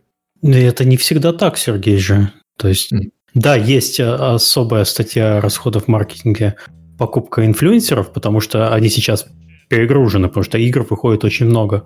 Но, тем не менее, часто э, некоторые игры э, просто взлетает, потому что, потому что это так. Ну, то есть люди сами выбирают себя из пула до новых проектов. Все меньше и меньше, но это тоже так работает. Ну, я, я ни в коем случае не спорю, я просто имею в виду, что а, обороты там несравнимые пока. Mm, да. То есть от того, что разработчики заберут, я не знаю, 10% денег у стримеров, а бюджет разработки игр не станут сильно больше. А, и... По поводу... Да. А, еще по поводу стримеров, тут произошел Twitch, Twitch Апокалипсис, DMCA на этой неделе. А, вкратце, если... Ты пропустил, Алекс? А, да. А, я, я могу рассказать. В общем... 12-часовые дни все неделя, так что... Э, хорошо. В общем, на этой неделе, э, ладно, история длится уже несколько месяцев, потому что э, в начале июня Twitch начал банить за нарушение DMCA. Это, по сути, если вкратце описать, в чем проблема состоит, это в том, что стримеры часто на фоне своих стримеров слушают нелицензионную музыку, ту, которая запрещена. Вот. Тогда пошла волна банов, но они, в общем, остановились, сказали, что мы сейчас это все придержим, Э, приходить через несколько месяцев. Вот несколько месяцев прошло, и на этой неделе куча стримеров получили предупреждение за тот контент, который э, у них находится в WOD-файлах, в клипах, что вот мы вам даем э, последнее предупреждение, последнее, по сути, китайское предупреждение, что если вы с 23 октября не измените свое отношение к тому, как вы ведете свое шоу у нас на площадке, мы будем применять mm-hmm определенные санкции, по сути, банить. Вы будете получать страйки, там, три страйка, все, все, прощай канал, и поэтому сейчас все э, сообщество Твича очень сильно бурлит, э, и многие люди, многие стримеры популярные просто вайпнули весь свой архив клипов и Ха. записей на Твиче, просто потому что Twitch не смог точно объяснить, в каком именно видео, в каком виде, э, архиве у них находятся эти нелегальные файлы. Если на Ютубе ты можешь загрузить ролик, тебе скажут, ага, вот здесь у тебя то-то, то-то, то-то, ты можешь сделать то-то, то-то, чтобы избежать наказания. По сути, либо у тебя просто самый простой способ отбирают монетизацию этого отрывка. Twitch, к сожалению, не смог за все эти месяцы построить э, понятную аналогию, э, понятную систему Content ID, э, как есть у YouTube, который уже существует 8 лет и работает. И поэтому многие стримеры находятся в непонятном, фрустрированном состоянии, что им дальше делать, за что прилетит, потому что для многих э, крупных стримеров не очень это, в принципе, как хобби, это э, место, куда они инвестировали очень большое количество времени, своих сил, и правила сейчас довольно непонятно в подвешенном состоянии, и нету инструментария, как это все разгребать, поэтому многие стримеры просто вайпнули свои архивы, и сейчас э, непонятно, как они будут дальше действовать и что это, будет это, дальше. Это прекрасная э, ситуация как раз тому, что мы только что объясняли, а, а, обсуждали про да. Э, стримеров в Твиче. А музыка, это же не первый раз такое с музыкой происходит. И не второй, да. блин, и не третий, и не четвертый. Это просто да. музыкальная индустрия у нас такая, она живет до сих пор в 19 веке где-то. Да, есть и не хочет меняться. Да, есть же лицензирование для радио и для кафе. Когда ты покупаешь лицензию на право трансляции музыки. Она называется SCAP, по-моему, лицензия в Штатах называется. Ты покупаешь лицензию, платишь отчисления, и ты можешь транслировать какую хочешь музыку. А, по-моему, там еще надо учитывать, какую ты музыку транслируешь, или кто-то этим занимается, собирает данные, чтобы э, правильно уплатить э, роялти. Э, роялти э, музыкантам. Mm-hmm. То же самое, когда ты в кафе включаешь музыку, ты должен лицензию иметь на то, чтобы э, у себя в кафе крутить музыку из громкоговорителей, но эта лицензия, она в, относительных, в абсолютных цифрах, она не очень большая, а, особенно для, для таких бизнесов. Почему до сих пор это, этот подход не применяется для стримеров, я не очень понимаю. Потому что это, это та же самая ситуация. Это сравнимо. Э, есть такое понятие, как э, low power radio. Этот, радио с низким охватом, условно говоря. Когда у тебя локальная радиостанция транслирует музыку. У них специальные более дешевые лицензии, чем у федеральных и национальных радиостанций. Стримеры, по сути, большинство стримеров, они примерно вот такие же... Они работают как радиостанции, по сути. Да, радиостанции, радиостанции с малым охватом, которые создают дополнительный контент, помимо всего прочего, э, комментарии там и так далее, но и используют э, чужую музыку. Почему у них нет таких лицензий, я не очень понимаю. Это явно Возможно... большая индустрия, э, не в плане денег, но большая индустрия в плане охвата аудитории. Так же, Нет, ну смотри, э, во-первых, э, радиостанция обычно она локализована какой-то страной. Я не знаю насчет, ну, не знаю, там, вот «Голос Америки», он был там, вот у них был американский там, и, то есть в разных странах. Ты опять описываешь проблемы, которые музыкальная индустрия сама себе придумала. А, ну, ну окей, хорошо. А, просто стрим, он глобальный. а у всех стран разные правила. Ну, Twitch это американская компания, должна, соответственно, под, э, по, подчиняться американскому законодательству.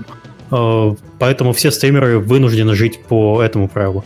Если бы они сделали, ну, с воспроизведением музыки и вообще любого э, контента, кино то же самое, у тебя может быть лицензия э, даже перевода на определенную страну только. Там, там все, все, все очень сложно. Слушай, ну это, это вопрос, который можно решить потом. Если тебя волнует э, основная аудитория Твича, а это Америка, то угу. создание лицензии для стримеров по, по, по, по, принципу лицензии для радиостанции, лицензии для коммерческих пользователей, там, для кафе и так далее, оно решило бы проблему для всех. У тебя стримеры Но... бы платили э, какие-то отчисления за использование музыки, и у тебя э, музыканты получали бы совершенные копейки, скажем честно, но что-то бы получали с, с, э, с этих но, лицензий. Но смотри, на этой неделе Twitch как раз запустил свой э, сервис Twitch Soundtrack, который, mm. по сути, решает эту проблему, но он решает ее как? Вот, вот эта вот музыка, она наша, мы вам разрешаем стримить. Вот, все. Все остальное мы ответственности своей не несем. Если к нам придет правообладатель, потому что есть понятие safe harbor, когда э, компания Twitch находится в этой э, э, с, э, безопасной бухте, э, это означает, что э, э, э, э Миш, я, я имею в виду, что э, Twitch пытается решить, решить эту проблему э, подходом из разряда вот наша радиостанция, наша радиостанция транслирует исключительно песни Высоцкого и больше никакие, больше нельзя. Mm-hmm. Потому да. что были лицензии на песни Высоцкого. Или на Аллегрову. Да, да, или на Аллегрову, да. Но не работает так вот эта система. Да, эта не работает. позволяет копировать что угодно, кроме тех случаев, когда музыкант специально сказал, мою музыку нельзя вот в, это, в эту лицензию включать, что очень mm. редко делают. Ну, просто Twitch же не может, то есть он не будет выступать адвокатом. Если к тебе придет правообладатель, Twitch должен делать все возможное, чтобы э, чтобы устранить нарушения. В, в данном время случае... Э, с, радиостанции собрались вместе и договорились с музыкальной индустрией. Twitch, понимаешь, Twitch, Twitch не с кем собираться, потому что э, конкурент главный Twitch миксер закрылся, но Twitch мог бы сам, как, скажем честно, большая компания Amazon, пойти угу. договориться про музыкальные права, как в свое время договорились с радиостанцией. А, Facebook, кстати, это сделал. Вот многие постоянно к этому вопросу тыкают. Есть же Facebook Gaming, который сейчас, в принципе, неплохо растет. Они пошли и купили права для своих сейверов на музыку, на лицензию. Ты можешь на Фейсбуке спокойно слушать любую музыку, и Facebook тебя прикроет. Просто потому что вот ты, он сделал так, вот как ты говоришь. Ты случайно в Фейсбуке не работаешь, Сергей? Я случайно в Фейсбуке не работаю. Я имею в виду, что это проблема, которая была решена уже неоднократно именно в этой индустрии, в музыкальной. И была решена не просто недавно, а была решена почти сто лет назад. Угу. Поэтому я не очень понимаю, почему Twitch не хочет э, или даже не пытается решить ее тем же абсолютно способом. Да, это, это интересно. Я, я, про это, я про это не думал, просто они сейчас э, решили очень топорно. Решили они это очень просто. Удалите все. Мы не знаем, что, что, с вами будет после 23-го, потому что нас федеральные, федералы прижали. Дальше mm будет только хуже. Все, что мы сейчас можем, давайте все удалять. И это плохо просто для контент-креатора, который вложил, скажем, там 8 лет э, в площадку. Я пошел свои записи удалил старые. Ну, вот у меня там архив 2014 года лежит, который просто лежит. Ну, лежит и мне хорошо. Я думал, что там никакого э, криминала нет. Загрузил к себе в, под приватную, чтобы проверить э, специальную эту теорию. Оказалось, я в каком-то э, в каком-то стриме в 2014 году посмотрел отрывок Battlestar Галактики, моего тогда любимого сериала, и сейчас моего любимый сериал. Это просто, это, это достаточно выстрелить себе в голову таким образом. Сейчас. Так что, если кто еще не сделал, идите в... Что, Мне кажется, здесь э, важная тема, которую э, мы обошли с ней уже несколько раз. Это когда подбирали музыку для... Трейлеров, да. Ну, для, не, даже для игры. То есть вот когда мы Party Hard выпускали второй, да, угу. два года назад, а, у нас там был микс оригинальной и полностью лицензированной музыки. То есть, знаешь, ты прямо вот, вот 100% а, мы купили лицензию самую дорогую от и до. И что случилось, это то, что э, ютуберы, стримеры, когда они играли, они все равно э, как-то guilty until proven innocent. Они виновны до того, как э, не доказано обратно. И вот это меня просто вымораживает, потому что ты там, знаешь, договариваешься с лицензиями, там даже говоришь с композиторами, все такое. Но даже если это инди-композитор, и он зарегистрирован э, с, этой, с этим копирайтом, все такое, э, все равно автоматически у ютуберов будет страйк. И они перестают играть в твою игру. Слушай, даже если ты инди-композитор, все равно ты какому-то лейблу можешь принадлежать. Ну, в, каком, в какой-то степени. Тебе, чтобы распространять свою... Получает права его в, от Ютуба, да. Да, ты все равно должен пойти к кому-то и зарегистрировать это все безобразие. Слушайте, ну у нас каждый раз, когда мы делаем концерт в Fortnite, это перед тем, как делать концерт, мы идем и договариваемся, чтобы вот эту музыку для этого использования специально завайт-листили, чтобы всех твич-стримеров, которые стримят концерты из Fortnite, и всех ютуберов, которые выкладывают видео, чтобы их не забанили а, а, вместе. Сергей, а куда вы ходите? Можно так уточнить на всякий А, случай? ну, поскольку у нас контакты там большими организациями, нам это немножко проще, наверное. Но ты идешь, Ну, ты говоришь с, с компанией, которая э, имеет лицензию на эту музыку, имеет права на защиту Мгм. этой музыки в интернете, чтобы они завайт-листили э, специально. А, окей, то есть это нужно к лейб- идти к лейблу? Да, да. Окей.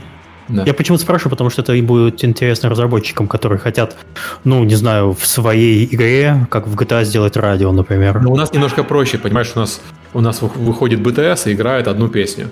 И нам эту одну песню для использования в Fortnite завайт-листить технически и юридически проще, чем когда у тебя GTA и у тебя там э, 50-60 песен.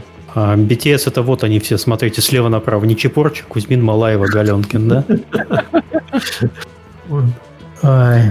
А, то есть э, для инди-разработчиков конкретный совет это, э, пожалуйста, идите делайте оригинальную музыку. Не надо, не надо пытаться с этими лицензиями, это будет вам дороже стоить. Можете, то есть я уверен, что, ну не уверен, а есть куча композиторов, которые готовы э, продать вам свою музыку. Да, да. Э, и именно инди-разработчиков, и тем более сейчас, э, это надо просто поискать. Не использовать, и- а также в трейлерах. У меня, кстати, было одно э, опасение с э, тем форматом, который мы делаем э, как пич-тигры, что разработчики часто могут в своих трейлерах использовать э, не очень лицензионную музыку, поэтому это прописано у нас в правилах, красным текстом выделено, что, пожалуйста, если вы какой-то хотите трейлер у нас показать на канале, пожалуйста, убедитесь, что там нету ничего э, такого по музыке, потому что прилетит нам, и КДИ и прямые эфиры могут очень быстро закончиться. Так что всегда относитесь э, с осторожностью и с уважением к тому, что происходит вокруг копирайта. Ладно, мы на этой теме прям засели очень плотно, давайте двигаться дальше. Вопросы, да? Нет, у нас еще пара вопросов. У нас еще пара своих тем. Э, То, что мы пропустили с последнего выпуска, это то, что компания Blizzard закрыла э, офис во Франции и в Нидерландах. М- Многие с удивлением обнаружили, что есть в Нидерландах офис, но это как бы... Э, Я не понимаю, я, я просто пропустил эту новость, Миша. Мы не Мгм. так все следим, видимо, за Blizzard, как ты. Они закрыли свой издательский офис, который у них в Виши был в- во Франции. Смотри, там было немножко как. Э, э, Закрылись офисы, то есть во Франции там сидел э, европейский отдел, там си- сидят локали- те, кто занимается локализацией, по-моему, Мгм. Да. те, кто занимается поддержкой. Ну, это, несколько лет назад это изменилось. Часть людей они перетащили из Франции вот здесь в нидерландский офис в Гаге. Но нидерландский офис тоже э, закрыли, но закрыли его еще несколько месяцев до этого. Я просто знаю, потому что там есть э, друзья, с которыми мы периодически общаемся. Я просто, просто знаю, э, офис закрыли, но это вообще никак не, не афишировалось. А при закрытии офиса людям было предложено две вещи. Первое это либо перебраться в э, Лондон, э, потому что В условиях там- Брексита это очень смешное предложение. ну, в, в том числе, да. Плюс Лондон, как бы это, то есть если есть э, как бы Франция по стоимости, есть Нидерланды, а есть еще и Лондон. То есть ты переезжаешь там, город очень дорогой, условия после Франции, ну, условия, ну, не жизни, а климатические условия на Туманном Альбионе жить это э, весь год ты чихать будешь, если ты к этому не подготовлен. Это при том, что, Миша, не, не- нужно не забывать, что Blizzard европейский пла- платит не, не, не, не конкурентные зарплаты. Они платят меньше, чем в среднем по рынку платят в Европе, потому что это Blizzard. Да, да, есть, такое, есть такая особенность. Вот, в общем, э, закрыли офис. Это получило, как обычно, дикий резонанс, потому что это практически сложилось с тем, что перенос- переносят э, аддон по э, Warcraft у, крупный, ожидаемый, там тоже отдельная драма. В очередной раз, в общем, все спустили э, собак на Blizzard, но есть две причины. То есть есть, есть официальная, а есть неофициальная версия. Первая официальная версия это то, что э, оптимизация структуры компании, что, в принципе, можно поверить, э, пандемия, все такое. Давайте мы не будем держать, э, по сути, три крупных офиса в Европе. Давайте всех объединим, это хорошо. Вторая неофи- неофициальная версия это то, что закончились налоговые льготы для, стра- для компаний в этих странах. И вместо того, чтобы ну, э, продолжать платить уже налоги по большой ставки компания решила просто закрыть офис, потому что это нерентабельно, это, это тоже дорого. Слушай, ну для компании, которая специализируется на live-service играх, как Blizzard, угу. закрывать офисы, закрывать офисы такое дело, увольнять людей в разгар пандемии, это выглядит как очень неправильное решение, потому что все остальные компании, которые занимаются live-service ами, наоборот, сейчас нанимают людей активно. Понятно, да. что они нанимают их не в офис, они нанимают их удаленно, но у, у всех остальных, по-моему, сейчас, да и у Blizzard сейчас должен быть большой рост. Да, но никто все равно не понимает, почему это произошло. Э, у людей, то есть, э, грубо говоря, есть э, свидетели говорят, что да, из французского офиса о том, что их увольня... процесс увольнения был гораздо быстрее, чем мы вот сейчас потратили время на обсуждение всего этого. Это был очень маленький такой short notice, который всех поз- mm-hmm. поз- позвали и сказали, вот мы как бы закрываем офис. Ну, что ж, во Франции по закону они должны за полгода предупреждать или что такое. То есть... Э... Я, Я, к сожалению, не из Франции. А, смотри, э, Серег, там э, ты прав, что по умолчанию так делается, да? Но часто, особенно для вот функций типа Customer Support и все такое, там создается с юридической точки зрения несколько структур, да, и люди между этими структурами по годовым контрактам и здесь возможно, что вот э, все было так затаймерено, и, возможно, это уже было за, за год запланировано, что mm-hmm. вот э, эти контракты мы не будем продолжать. И еще а, это, получается, когда я в Spell Games работал, у меня был коллега из Франции, а, он работал на огромный медиабранд, и им предложили вот то же самое, что Миша сказал. То есть они говорят, что, ребята, ну мы вас как бы увольняем сегодня, да, но вы можете переехать в Лондон. Ну, типа, да как, если mm-hmm. альтернативный вариант э, предложил, тогда это не увольнение, это типа, ну, просто переезд, как бы, форс-переезд по работе. А, и а, по поводу налоговых льгот я могу поверить в то, что а, нидерландский офис закрылся именно из-за этого, потому что ну, вот, мы говорим про зарплаты, да, то есть то, все, что там видим на глаздорах и так, и так далее, это то, что человек получает до своих личных налогов, да, но в той же Голландии оверхед в районе 30-40%. То есть, Там прогрессивная шкала по налогам.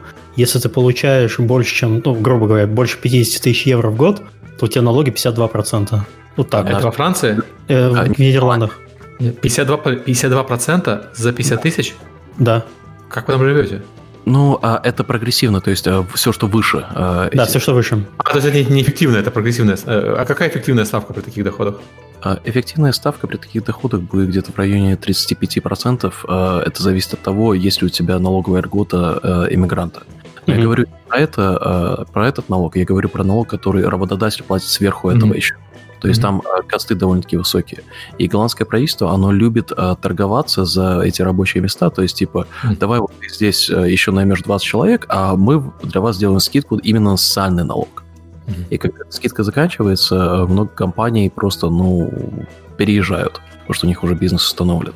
Это ну, подожди, эффективная ставка, ты говоришь, эффективная э, подоходная, эффективная ставка подоходного налога. У тебя же еще НДС на самом деле есть, который других. А, да.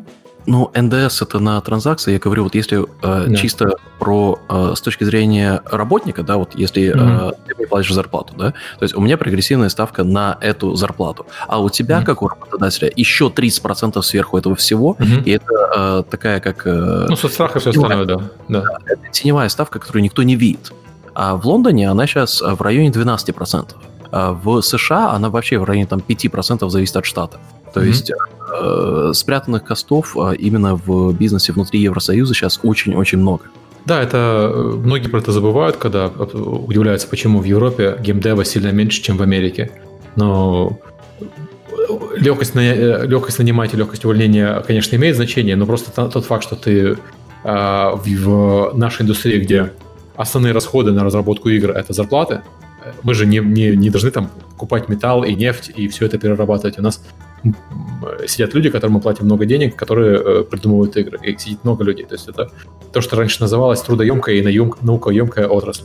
Uh-huh. А, поэтому основные доходы, а, основные расходы это зарплаты, а если у тебя на зарплаты высокие налоги, как это происходит в Европе, где мы недавно пересчитывали наши немецкие налоги, и я э, с ужасом вспоминал, какие... И это Германия, которая на самом деле по налогам в Европе еще самая разумная. А, да.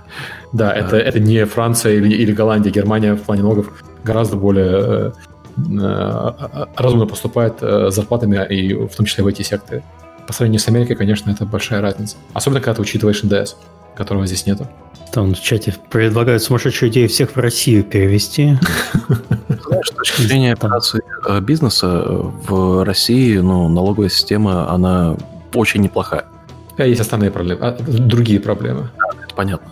Да. Просто можешь э, платить налоги, а потом приходишь, а у тебя бизнеса нет, и все. Здрасте. Ну, такое. Плюсы и минусы, да? Да, как, как, как, как насчет платить меньше налогов, но потом... Ладно, ладно, не будем про грустное. Да. Хорошо. Или про веселое для кого-то. Кому-то кому-то грустно, кому-то весело. В общем, э, закрыли офисы. Очередной э, пиар, такой негативный пиар для компании. Тем более в такое тяжелое время, потому что во Франции работало... В офисе было где-то 400 человек.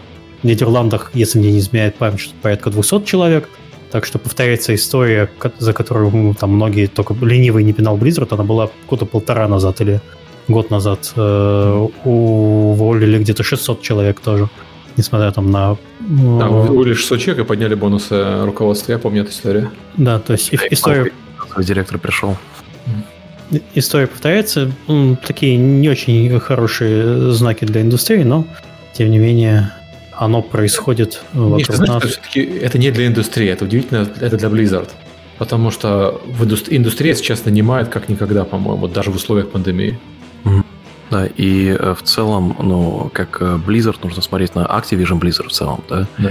А, И вот мы обсуждали это на одном из предыдущих подкастов, что э, Activision там, знаешь, там куча продуктов выходит, там типа все хорошо, а вот Blizzard, они take their time, да?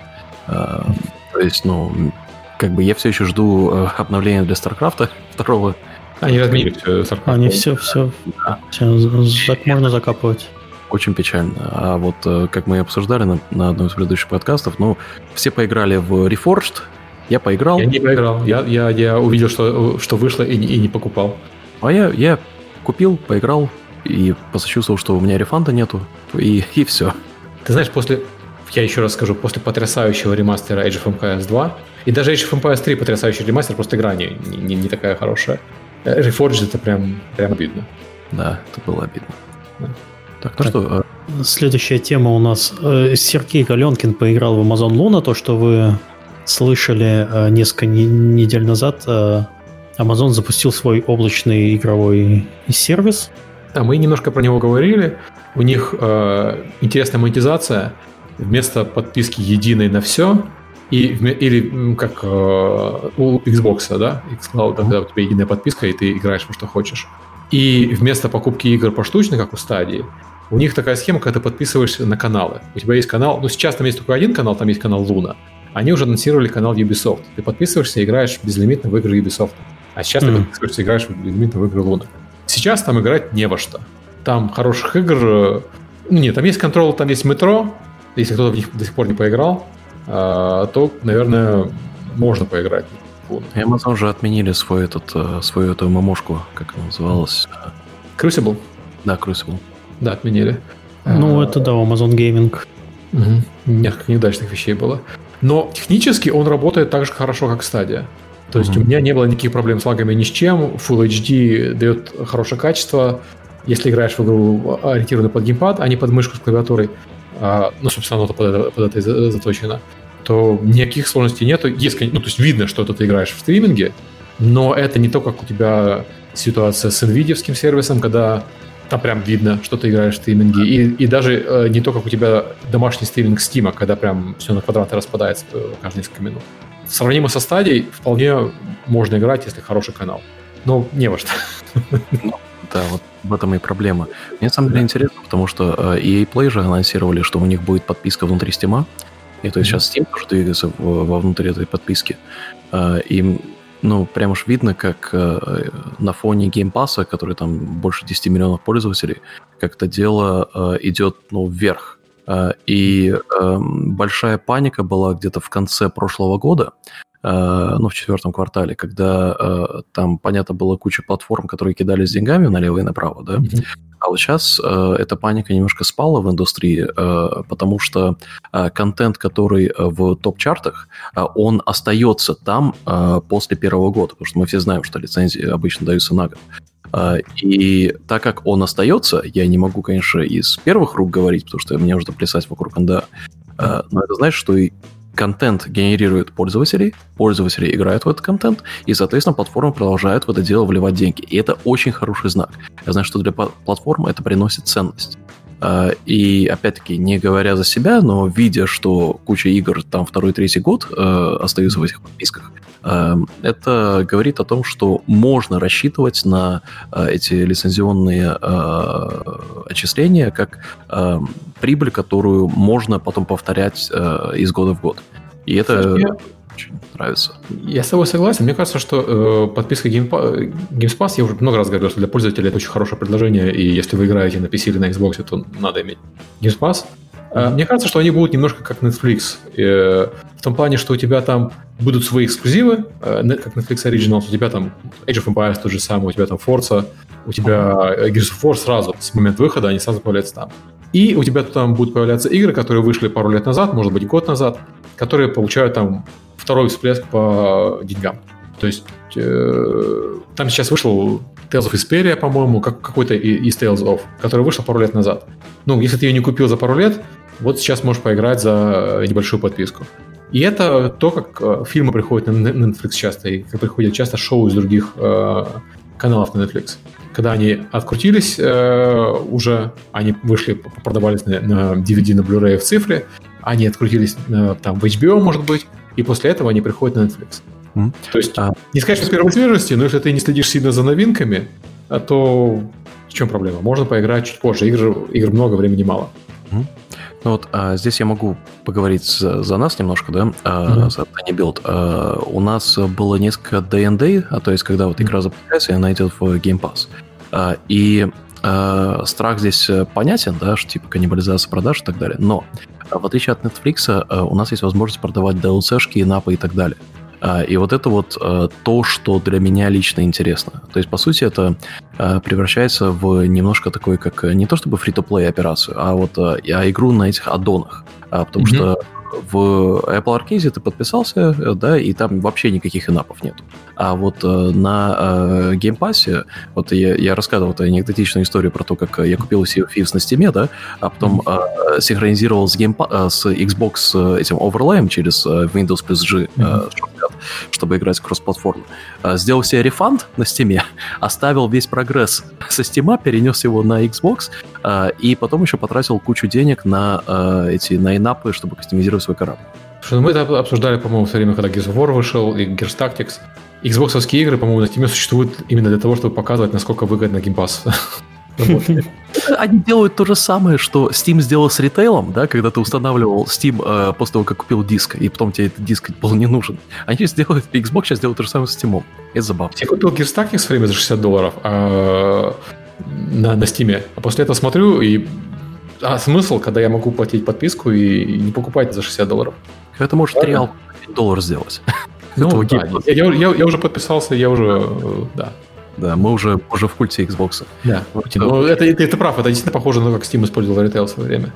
Это использовать популярную площадку для того, чтобы переманивать пользователей, показывая им выгоду своего решения. Угу. Именно так, да. Так, что у нас там есть? Давайте пойдем по вопросам.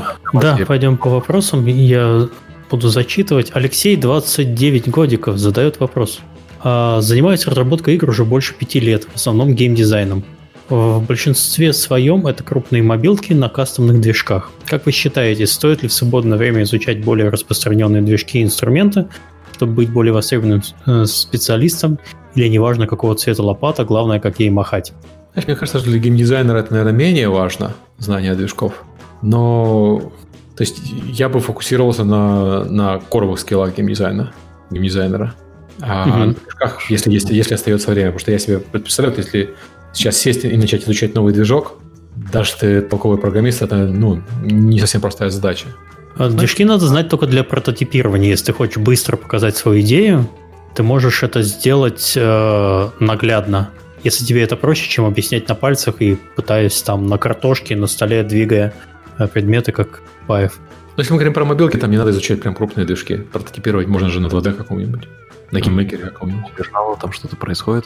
Но а, я на самом деле не совсем с вами согласен. А, просто вот а, как мы дохайривали а, в Риге студию, которые а, сиквел соседа делают, да, mm-hmm. а, наняли двух крутейших геймдизов, а, и они, а, ну, понятно, в blueprint ах шарят на Unreal, и C++ тоже довольно-таки хорошо знают. И вот здесь очень выхлоп команды повысился, когда эти геймдизы начали работать именно внутри движка. И что вот я скажу про именно русскоговорящий рынок, найти толковых геймдизов, которые знают еще и Unreal и немножко в C++ шарят, это, это просто безумно сложно. Это мы, мы, мы харим, ребята. Если, если вы C++ и Unreal знаете, идите к нам, пожалуйста. Это просто нехватка кадров. Но... C++ есть, мне кажется, ситуация, что C++ настолько востребованный язык в остальных индустриях, что тебя программистов просто перекупают так, что игровая индустрия им платить не может. Ну да, да, это есть такое, там любой SaaS, э, любой mm-hmm. банкинг, это... Mm-hmm. В общем, какой наш ответ? Ну, думки экспертов разошлись. Что? Мнения разошлись. Мнения экспертов разошлись. Хорошо. А один говорит, буду брать с, руками, Галенкин говорит, не надо вам это. Идите я не говорю, что не надо, я говорю, что коровые скиллы важнее, чем э, знание движка для геймдизайнера. Да, это, это абсолютно, но в нашей личной ситуации это, это, это полностью наоборот. Пожалуйста, учите Unreal. В общем, это дает, да, additional value для геймдизайнера, но все-таки коровые скиллы гораздо важнее. Uh-huh. А, следующий вопрос а, без имени. Правда ли, что опыт в мобильной разработке геймдизайн не учитывается, а то и отрицательно сказывается на приеме, при приеме на работу в студии, которая выпускает игры других жанров? То есть, типа, не, не дай бог, ты там мобилку я, выпустил. Я все. с таким не сталкивался. Я опыт, тоже. Опыт выпуска любой игры – это плюс. Даже если это мобильная игра. Да, там даже если на издательство рассматриваем, неважно, э, что э, команда выпустила, главное, что они выпустили, что они вот смогли запаковать, смогли это выпустить на сторе, э, и, ну, это, это бесценный опыт. И, наверное, контекст этого вопроса идет, э, когда ну, вот мы сейчас видим, что в э, русском геймдеве э, очень много мобильных студий, да, и многие хотят как бы, ну, брейкаут сделать в нормальные игры. У нас было то же самое 10 лет назад, когда э, мы работали с Томом над флешками, да, и вот хотели, типа, о, выпустить игру на Steam, и потом Greenlight случился но э, это, это все равно опыт, э, и он перетягивается. И опять-таки вот у нас есть парочка примеров, когда люди работали на фри-то-плей, на мобилках и так далее, и очень круто переходят в э, полноценные, ну, типа AA игры. Это та же самая студия, которая сделала Hollow Neighbor, они до этого работали с Ziptolab над одной из их мобильных фри-то-плеек. Не надо стесняться своего опыта, да, да. на самом деле. Просто сейчас, ну, мне, мне кажется, что человек сейчас работает э, в мобильной разработке, геймдизайн, и ему не нравится, что он делает. Э, если тебе не нравится, то, то ну, это не значит, что этот опыт, который у тебя есть, э, а лучше, конечно, чтобы у тебя был завершенный опыт, как тут выше сказали, чтобы у тебя был выпущенный проект, и неважно какой, потому что это дает дополнительную ценность, очень большую дополнительную ценность. Любой завершенный проект любой области это, это хорошо. Да, не надо да. этого стесняться. Не стирай из резюме то, что ты занимался э, геймдизайном мобильных игр, пожалуйста, не надо этого делать. Э, единственное, что, скорее всего, если ты будешь устраиваться на работу в какую-то, ну, в, э, в студию, которая делает ПК или консольные игры, скорее всего, у тебя будут спрашивать твой еще помимо э, геймдизайнерского опыта, еще игровой опыт. Потому что геймдизайнер должен играть в игры. Если геймдизайнер играет в игры того жанра, который, и, э, игры того жанра, который сейчас разрабатывает студия, то это, это полезно. Если ты в этом разбираешься, если ты, ты это понимаешь, если ты э, э, э, не знаешь, ну, не знаю, знаю, там кто-то делает шутер, а ты в шутер вообще не играешь, тебе, тебе это не поможет. Ты должен играть в шутеры, ты должен э, видеть, какие э, игры сейчас есть на рынке, иметь определенный игровой опыт э, в этом направлении. Или делать моды в свободное время. Да, тоже хорошо. То есть, э, мы очень часто советуем э, геймдизайнерам, если приходить в какую-нибудь студию, э, устраиваться, то за плечами было бы неплохо иметь моды в каком-то Если нет выпущенный проект, то да, то мод да. это лучшая следующая вещь. А, Павел Рейкун спрашивает следующий вопрос. Добрый день. Сегодня увидел новость, что Fortnite похудел на 99 гигабайт, с 99 гигабайт до 25 на ПК. Как такое стало возможно? Посмотрите на Галенкина, он тоже похудел.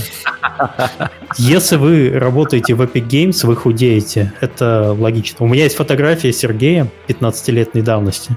Вы не поверите, вы не поверите. Я могу ей шантажировать. Она в интернете есть, но на самом деле почему не шантажировать? Да, хорошо, ладно. Поищите, к чему это я говорю.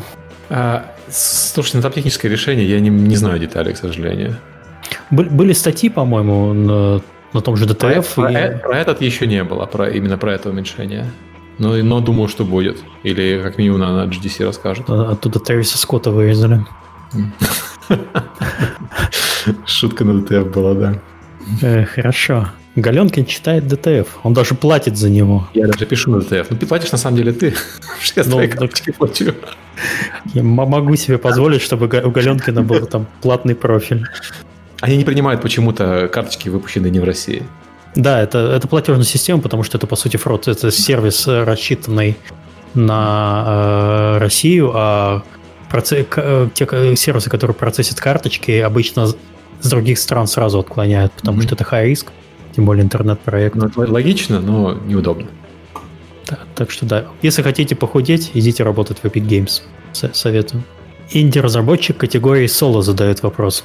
Как, естественно, про соло инди-разработку. Как соло инди-разработчику начать общаться с прессой? У меня есть пресс-кит, сайт для игры, страница в Steam и так далее.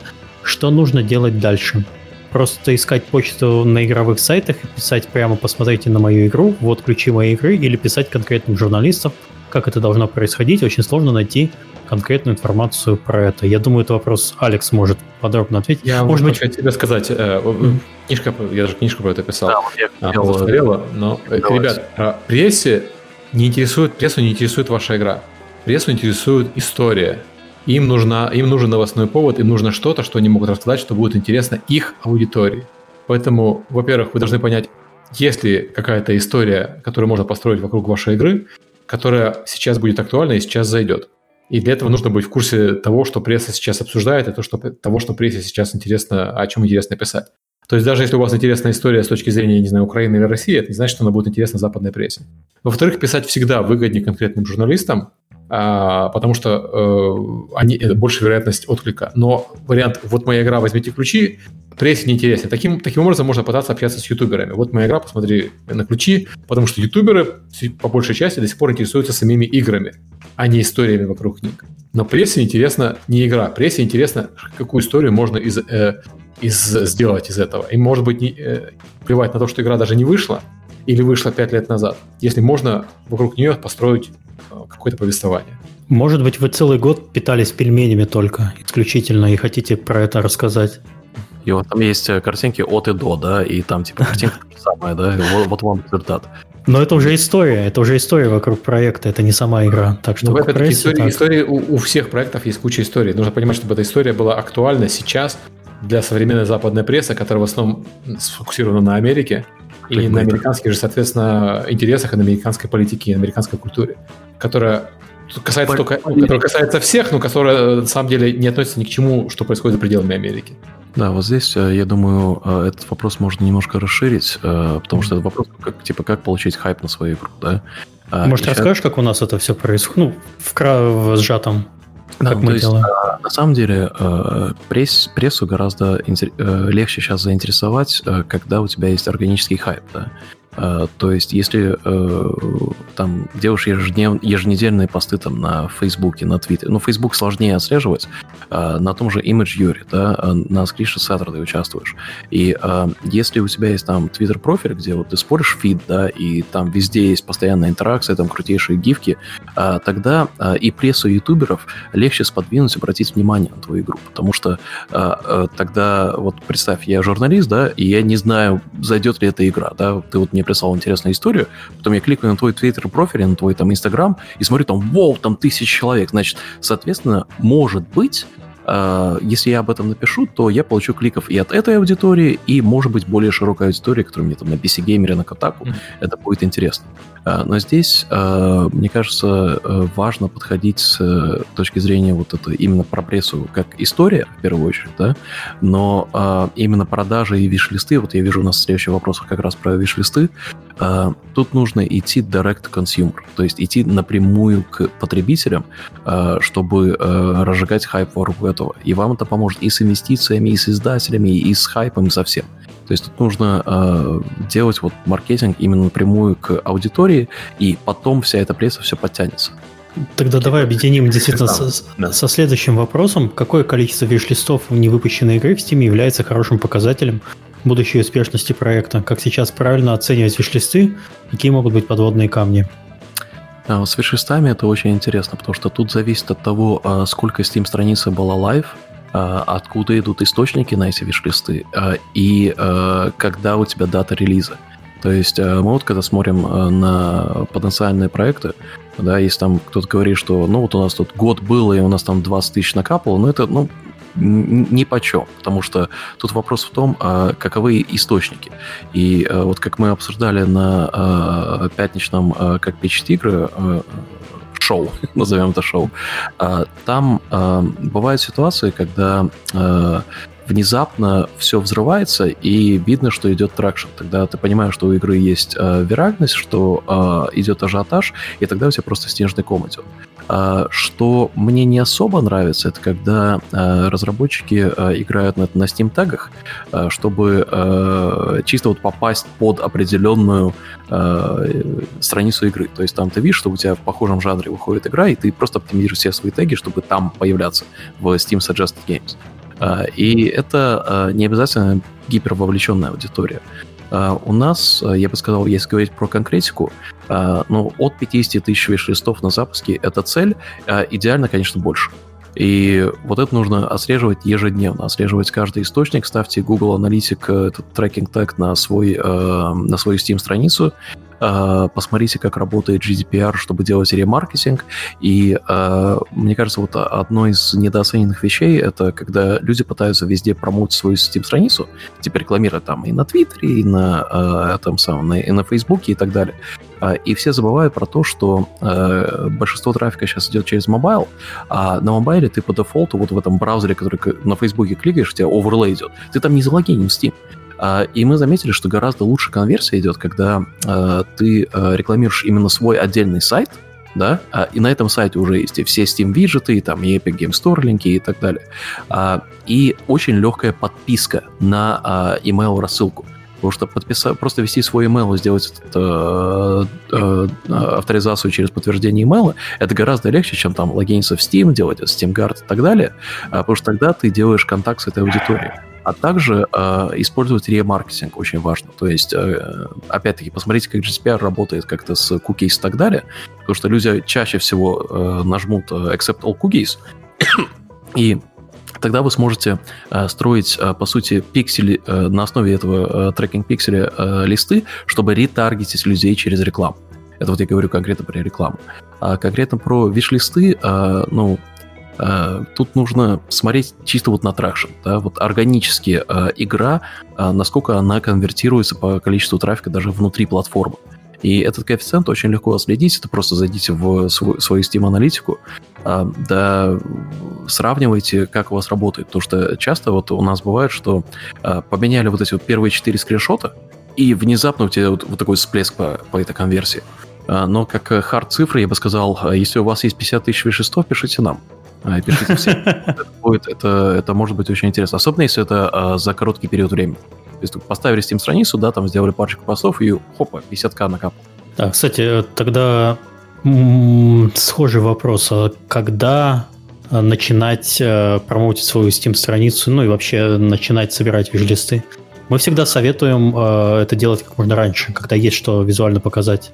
Да, как можно раньше. А, как только у вас есть э, красивые гифки, красивые скриншоты, трейлер, который легко понять, э, ключевой арт, э, запускайте свою Steam-страницу, в этом ничего плохого нету, а, и особенно если вы думаете про издателей, издателям часто а, пофиг, что у вас есть Steam-страница, потому что делать переанонс, реанонс — это вполне нормальная вещь. И давать буст от издателя или от инвестора, или вот со, со-издателя. Сейчас черт его знает, как эти все схемы работают.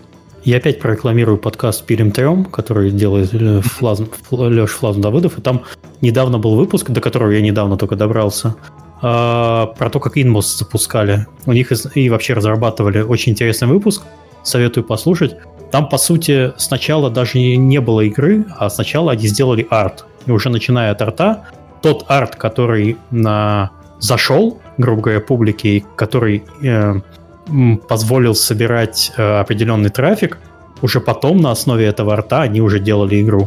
То есть они начали промутить на моменте, когда у них были просто, по сути, э, первые скетчи, первые э, первое то, что ты можешь показать.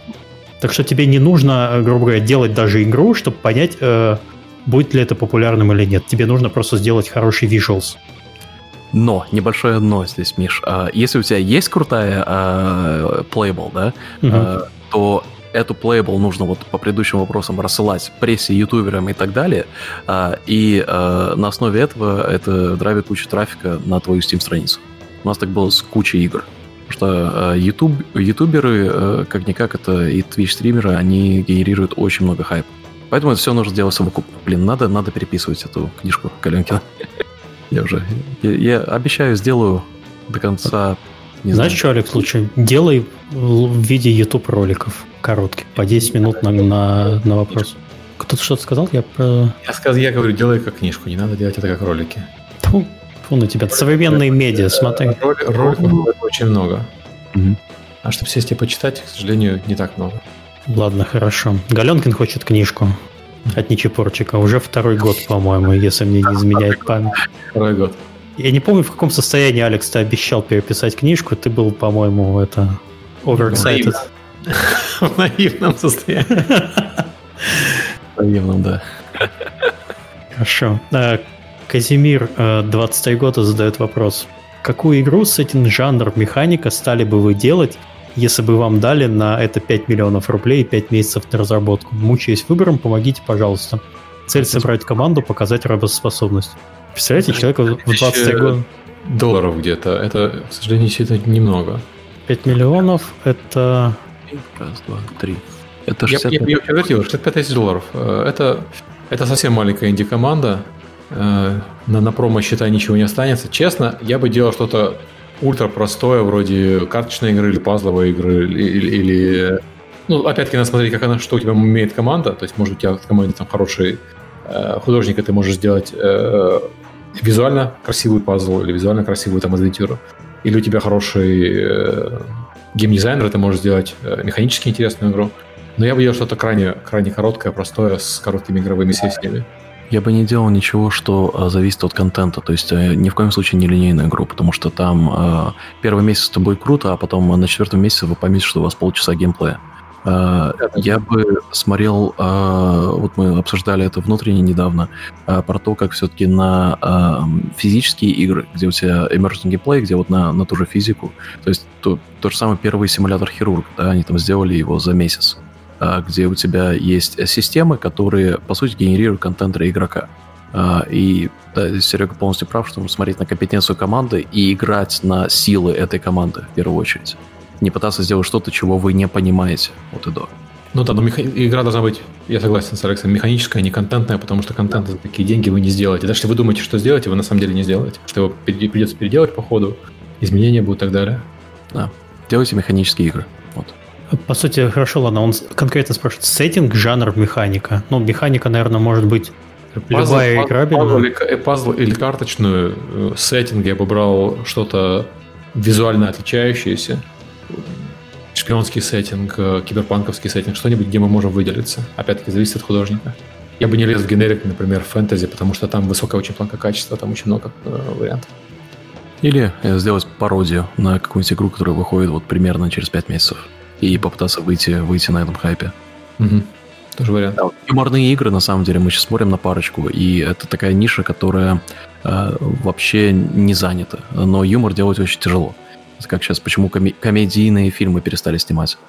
Слушай, юмор, опять-таки, механически делать очень, очень тяжело. И... поэтому я говорю, что э, на физической комедии здесь нужно вылезать, если делать именно про, про юмор. Вспомни, когда последний раз игра заставляла тебя смеяться. У меня это был гусь. Все.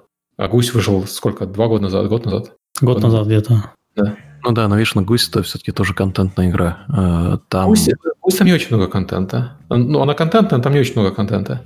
Но я больше про то, что в Гусе э, все ситуации, которые кажутся, что они уникальны для себя, они на самом деле задизайнены. Вот это вот, э, да. там они очень хорошо сделали этот трюк. Потому что ты mm-hmm. потом ходишь YouTube ролики, и там все одно и то же. Я это испытывал именно вот так, как э, задумал геймдизайнер. Да, у тебя создается иллюзия э, свободы. Ну, это, это пазл-игра, которая... Это даже не пазл-игра. Это, знаешь, это point-and-click игра, в которой больше упор на механическое взаимодействие, чем, на, чем в классических point-and-click играх. То есть вот в том же Ларе ты сам ты делаешь кнопочку, а самые веселые вещи делает он сам. А здесь ты воруешь э, этот, э, А грабли, еще ты делаешь все остальное, да? какая идея по поводу этого конкретного вопроса? Поучаствуйте в геймджемах.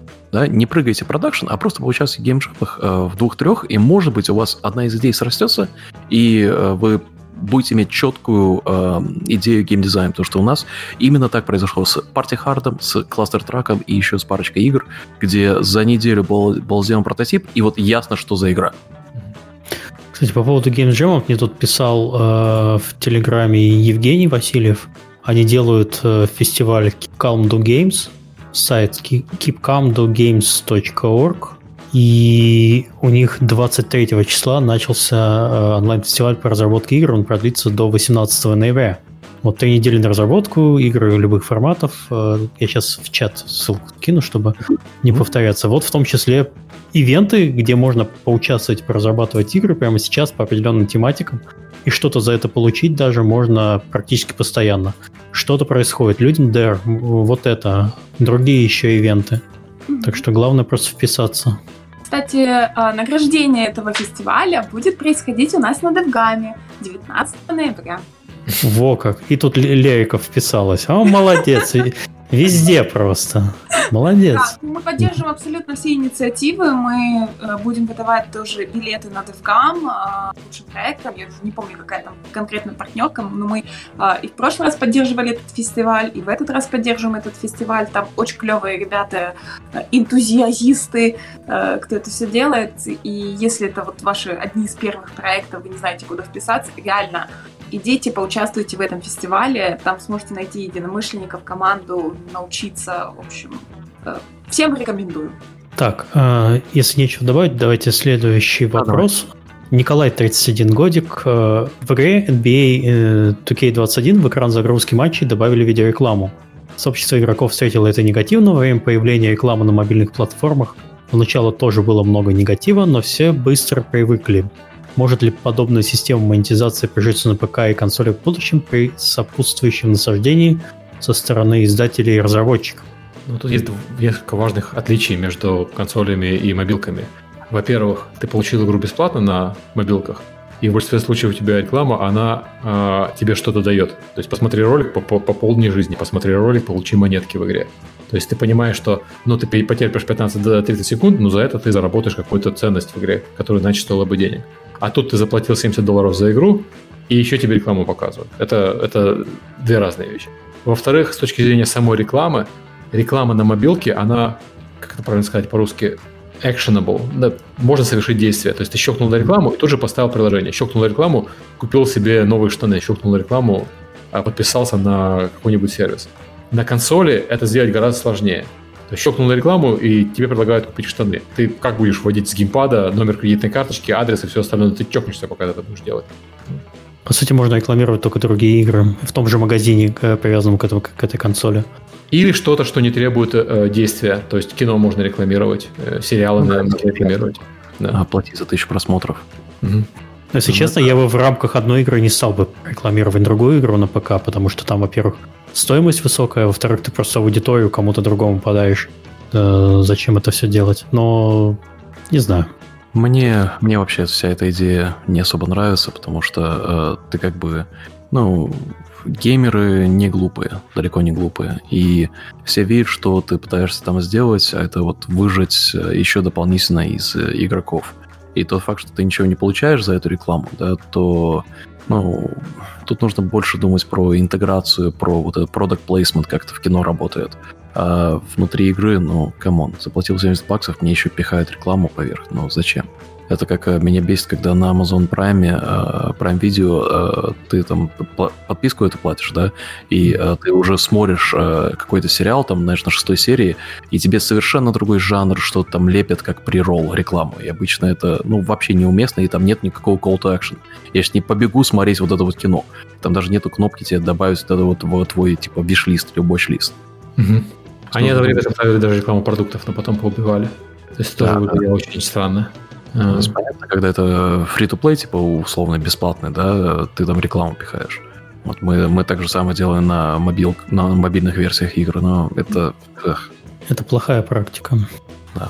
То есть мы, мы не видим в этом перспективы и, и надеемся, что э, разработчики, которые уже продали вам игру, не будут этим заниматься. Не надо так делать. А следующий вопрос задает Алекс, 38 годиков. Сергей, насколько я помню, был поклонником серии Note от Samsung, но в прошлом поколении перешел на iPhone. Сменил ли Сергей iPhone снова на Samsung? Ты вообще не сменил, я, я, мне нравится Note. Я на самом деле, вот это хороший вопрос, потому что я как раз смотрел на, э, когда анонсировали Note 20 Ultra, я на него смотрел, и мне он очень нравится. У меня есть одна большая причина, почему я не вернулся на Samsung, когда переехал в Америку. Вернее, я, я купил здесь Samsung очередной и ушел на iPhone. Samsung в Америке это хуже девайс, чем Samsung в Европе. У тебя банально вся экосистема вокруг Samsung в Европе а гораздо лучше выстроена, чем экосистема вокруг Samsung в Америке. Как пример, анлоченный Samsung в Европе обновляется постоянно. Как только в Корее э, выпустили прошивку, ты свой твой анлоченный Samsung в Европе получает это обновление. В Америке у тебя обновление даже анлоченного девайса завязано на approve апдейта на залоченных девайсах операторами, который может занимать да. месяц. И это, это недопустимое явление в 21 веке. Так делать нельзя, и, и пока Samsung эту практику не отменит, в Америке покупать самсунговские девайсы я бы не стал. Это совершенно порочная вещь. У меня был баг с камерой на предыдущем ноуте, который в Европе пофиксили в течение трех дней. А в Америке этот баг фиксили месяц. Именно для американской анлоченной версии. Угу. Ну, то есть вот так. Я не а, знаю, это, это явно договоренности Samsung с операторами и так далее, чтобы анлоченные версии не были лучше, не были лучше залоченных версий. Но мне, как пользователя анлоченной версии, их договоренности с операторами не так сильно, не сильно волнуют. ну, там, там не совсем все договоренность, там дело в том, что каждый оператор собственную прошивку делает. Ну, точнее, не сам Понимаю, оператор, моя он ее заказывает у Samsung, он заказывает моя анлоченная версия, почему она привязана к тому, когда операторы заапрувят свои прошивки? В Европе то же самое. В Европе залоченная версия может получать прошивку раз в месяц, но анлоченная версия получает прошивку сразу. Хм. Да. Но я вообще как... Ждать их месяц как-то нет смысла. Я на самом деле как человек, который периодически через поколение, то есть э, я телефоны меняю обычно так. У меня сначала iPhone, потом Android, потом опять iPhone, потом опять Android. Это, помог, это помогает немножко не привязываться к определенной экосистеме, быть более свободным, например, то есть э, не пользоваться э, вендор-локами на телефонах и, и чем-то таким. А вот сейчас, сейчас у меня Android, но вот я собираюсь покупать себе новый iPhone и опять возвращаться в стан яблочников. Буквально это будет в ноябре. Так что посмотрим, что из я, этого кстати, получится. уверен, если ты на Android, что, что сейчас стоит переходить на iPhone, потому что причина, почему я хотел перейти на Samsung, главное, это был, собственно, Game Pass. Mm. Стриминг Xbox. Mm, нет, меня это немножко не совсем интересует, как, mm. э, не знаю, как э, хорошая камера и некоторые удобные Хорошая штуки. Опять-таки, в Samsung вот 108 мегапикселов и... Нет, Есть Сергей, ты мне, сейчас не, ты мне сейчас не, не продашь Samsung, извини. Я его в руках не держал, я просто смотрел спецификации и вообще ноуты очень приятно. в, Европе Samsung продаются не со Snapdragon, а с Exynos. Это личный, это личная разработка с Samsung, и она не очень хорошая. Ну, то есть есть такое мнение. Нет, все, я как бы Хочу iPhone, все, до свидания. Я, все. я за iPhone чисто, потому что вот эта интеграция со всеми девайсами, э, там, знаешь, э, банально э, Apple TV у тебя, да, и нужно ввести какой-то пароль. И тебе внезапно на телефоне, даже если ты не на том же Wi-Fi, идет нотификация, хочешь виртуальную клавиатуру использовать, да, или хочешь пароль передать на Wi-Fi, или хочешь вот это вот сделать. И как только ты залочен в эту систему, то из нее вырваться это очень тяжело. Кстати, в пятом PlayStation будет встроена Apple TV, так что можно даже отказаться от коробочки. В смарт-телевизорах во многих сейчас Apple TV встроен. У меня в обоих смарт-телевизорах встроена Apple TV. То есть ага. это уже не, не аргумент. А, Нет, ну, то есть у тебя так же самое на айфоне идет э, нотификация, когда ты... Mm. И... Да. Okay. Интересно. Так что все, да, как, как мы говорили, когда выбираешь консоль, то выбираешь не только железку, но еще и экосистему. Тут то же самое. Mm. Например, еще удобно в Нидерландах, если вы не в курсе, местные карточки, они не, э, не, не, не Visa, не MasterCard. Это карточки которые, с которых платить с телефона нельзя, если у тебя не iPhone. А, на андроиде это не работает, на iPhone ты можешь привязать свою Maestro карточку через банковское приложение, и ты можешь ходить э, с телефона платить. Так как у меня сейчас Android, мне приходится таскать с собой карточку местную, локальную, постоянно. Я когда приехал сюда, в Нидерланды, первые платежи, которые я делал, ну, у меня Google Pay, э, я прихожу в кафе, плачу телефону. На меня все смотрят вот такими глазами. Тогда это здесь еще не было распространено. Apple Pay появился там э, в телефонах здесь полгода назад примерно. И э, люди с дикими глазами смотрят на, э, не знаю, на, на русского человека, у которого это уже там лет пять им все пользуются, все пользуются, все платят с телефона. Здесь это не так. Но вот сейчас я вижу все больше и больше людей с Apple девайсами, которые здесь ходят и платят уже именно с телефона местными карточками. Там же протокол на самом деле тот же самый, потому что везде, где принимается Apple Pay, принимается и Google Pay, и, и Galaxy Pay. Да, но банковская система и карточка, да, она немножко не та. Это банка. У тебя нету номера карты, у тебя карточка это по сути IBAN. Это mm-hmm. не тот вот номер Я международный. Знаю, похожая система есть, да. Вот там VPay, да. Вот mm-hmm. это, это, это, это та же фигня, только в профиль и которая вот только-только в этом году научилась работать с, с Apple Pay. Миш, в Германии такая же система, там тоже вот эти EC-карты, которые Maestro-карты, которые uh-huh. Сбербанка какого счета. Но при этом там же есть и обычные кредитные карты. Ты заводишь себе... Э, да, но здесь их не принимают везде. Да, в том-то и проблема, что там визу не принимают. Как? Ты на... Вот так, а Сергей. Вот это, это, это продвинутая страна. Я тоже помню, когда переехал в Голландию в 2010-м, там вообще там, э, если не было этой местной э, карточки, ты даже деньги с банкомата не мог снять.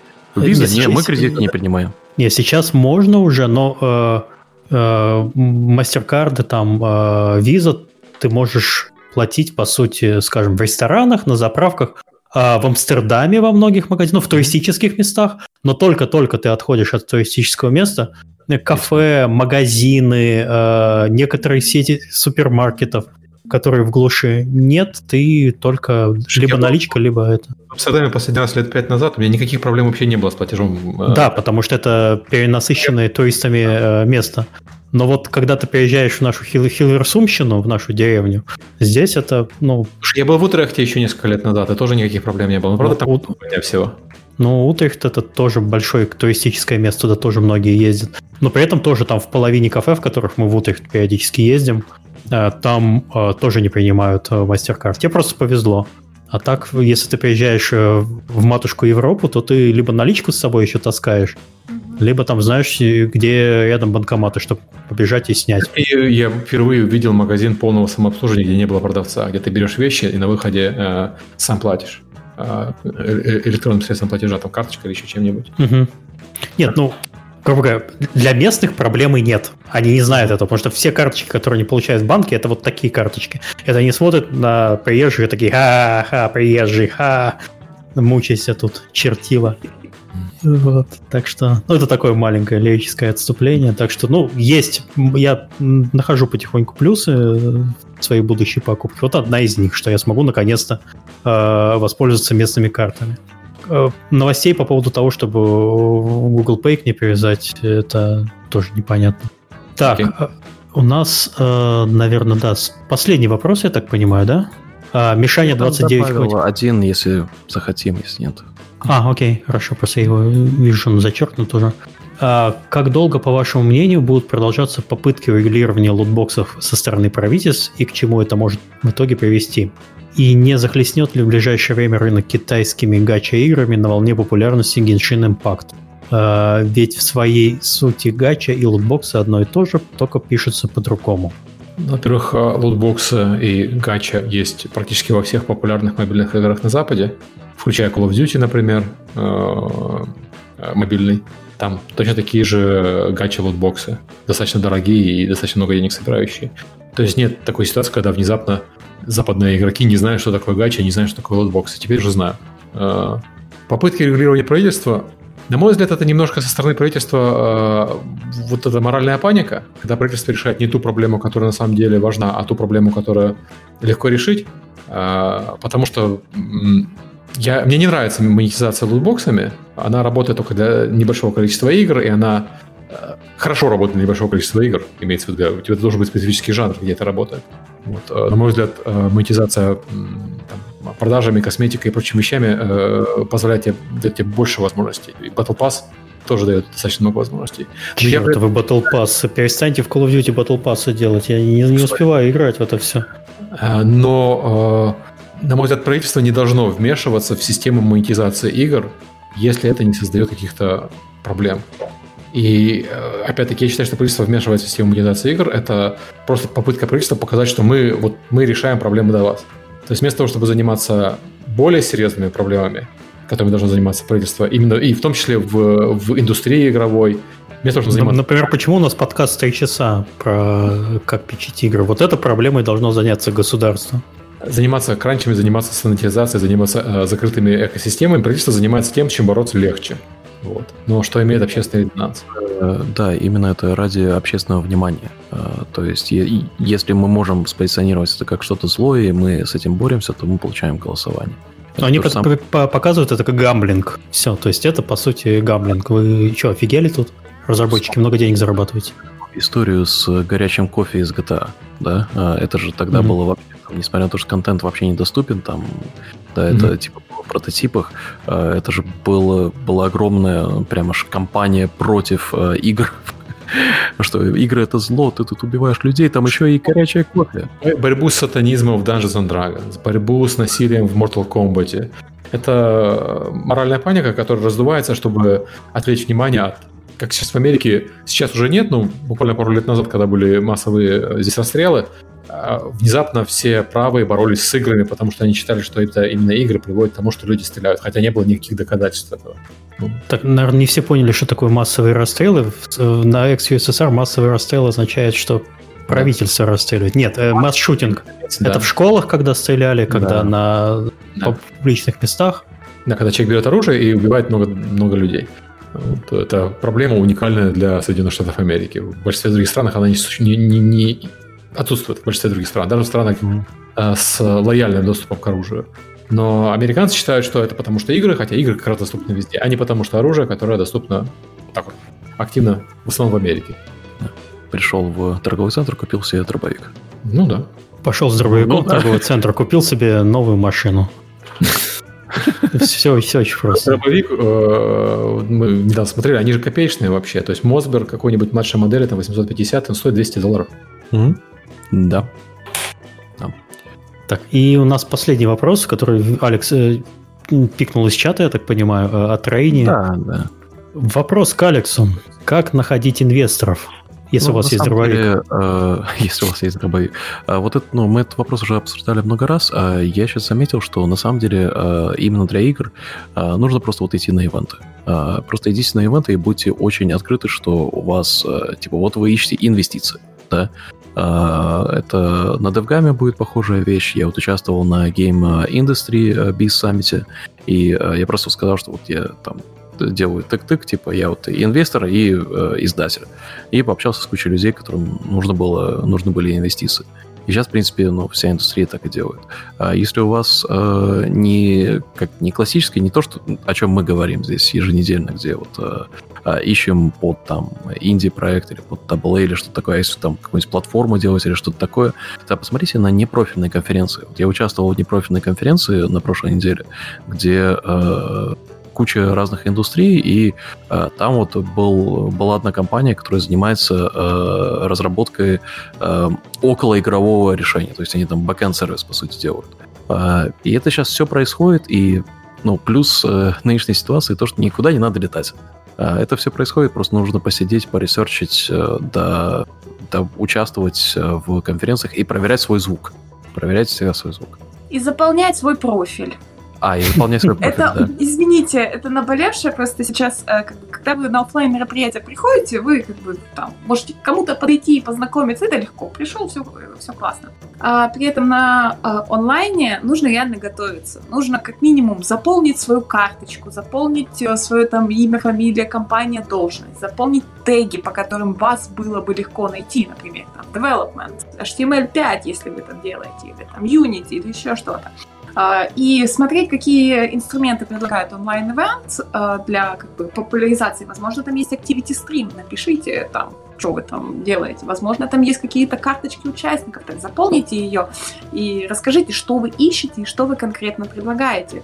А, имейте готовую какую-то там ссылку на какой-нибудь deck или на сайт, где там рассказано про вашу игру, что вы там ищете. Вот. То есть, да, нужно чуть-чуть больше готовиться, чем к офлайн мероприятиям. И а, пытаться себя делать более visible, да, то есть более узнаваемым. Используйте одну и ту же аватарку везде, э, и в соцсетях, и в своих mm-hmm. мессенджерах и так далее, чтобы вас по ней узнавали. А, не знаю, там, если вы там будете сделать звонки через Zoom, сделайте фон э, с узнаваемым с артом вашей игры, например. А, то есть вот такие вот маленькие детали, они помогут э, более продуктивно посещать мои мероприятия. Брендингом заниматься личным. Да, да? личный брендинг. Да. Личный брендинг или себя, или своей студии, своей игры, это, это, это очень важно. Э, кстати, Алекс, по поводу инвестирования. Через две недели к нам придет Илья Карпинский, О, известный класс. тебе. Приходи тоже, поговорим про всякое интересное. Да, давай, а что? А?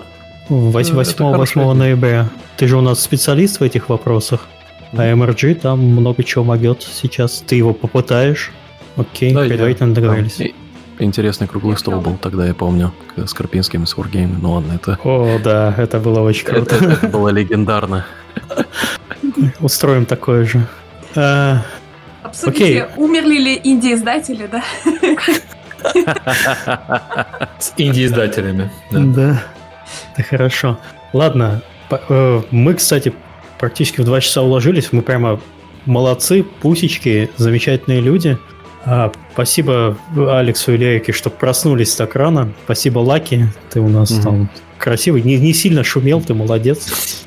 Продолжай так же. А, следующий у нас подкаст будет э, также в воскресенье. Единственное, что в США переводят время. Серега, тебе когда удобно? В то же самое время для тебя?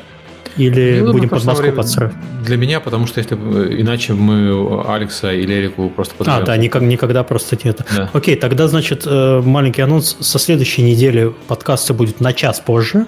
Э, если они сейчас в 18 МСК, значит, они будут в 19 МСК. Ну и так продолжим, видимо, до весны, пока у нас э, либо что-то там конкретно сильно не поменяется. Мы же хотим видеть периодически Алику и Лерику. Алекса и Лерику в, здрав... в здравом виде. В основном лаки, ну да, их тоже. Ну, блин, с собакой все равно просыпаешься в 7 утра, так что неважно. Так вот, да, следующий подкаст будет на час позже. Для нас нет, для вас да. А, и следующий выпуск у нас будет про то, как проходить технические собеседования а, в геймдеве. У нас есть уже план гости. А, приходите, поговорим, будет интересно. И еще через неделю, скорее всего, у нас опять будет выпуск про инвестиции. Так что готовьтесь, план у нас есть. А также напоминаю, что если вы хотите прийти к нам в подкаст и рассказать что-нибудь интересное, не стесняйтесь это делать. У нас на сайте kdicast.com есть форма. Можно написать письмо «Получу я с Сергеем», и там уже вам ответим. И запланируем время эфира, когда чего. Давайте, не стесняйтесь. Делиться знаниями полезно в таком нашем формате. Все, всем спасибо, всем пока. Да, всем, всем пока-пока. Всем пока.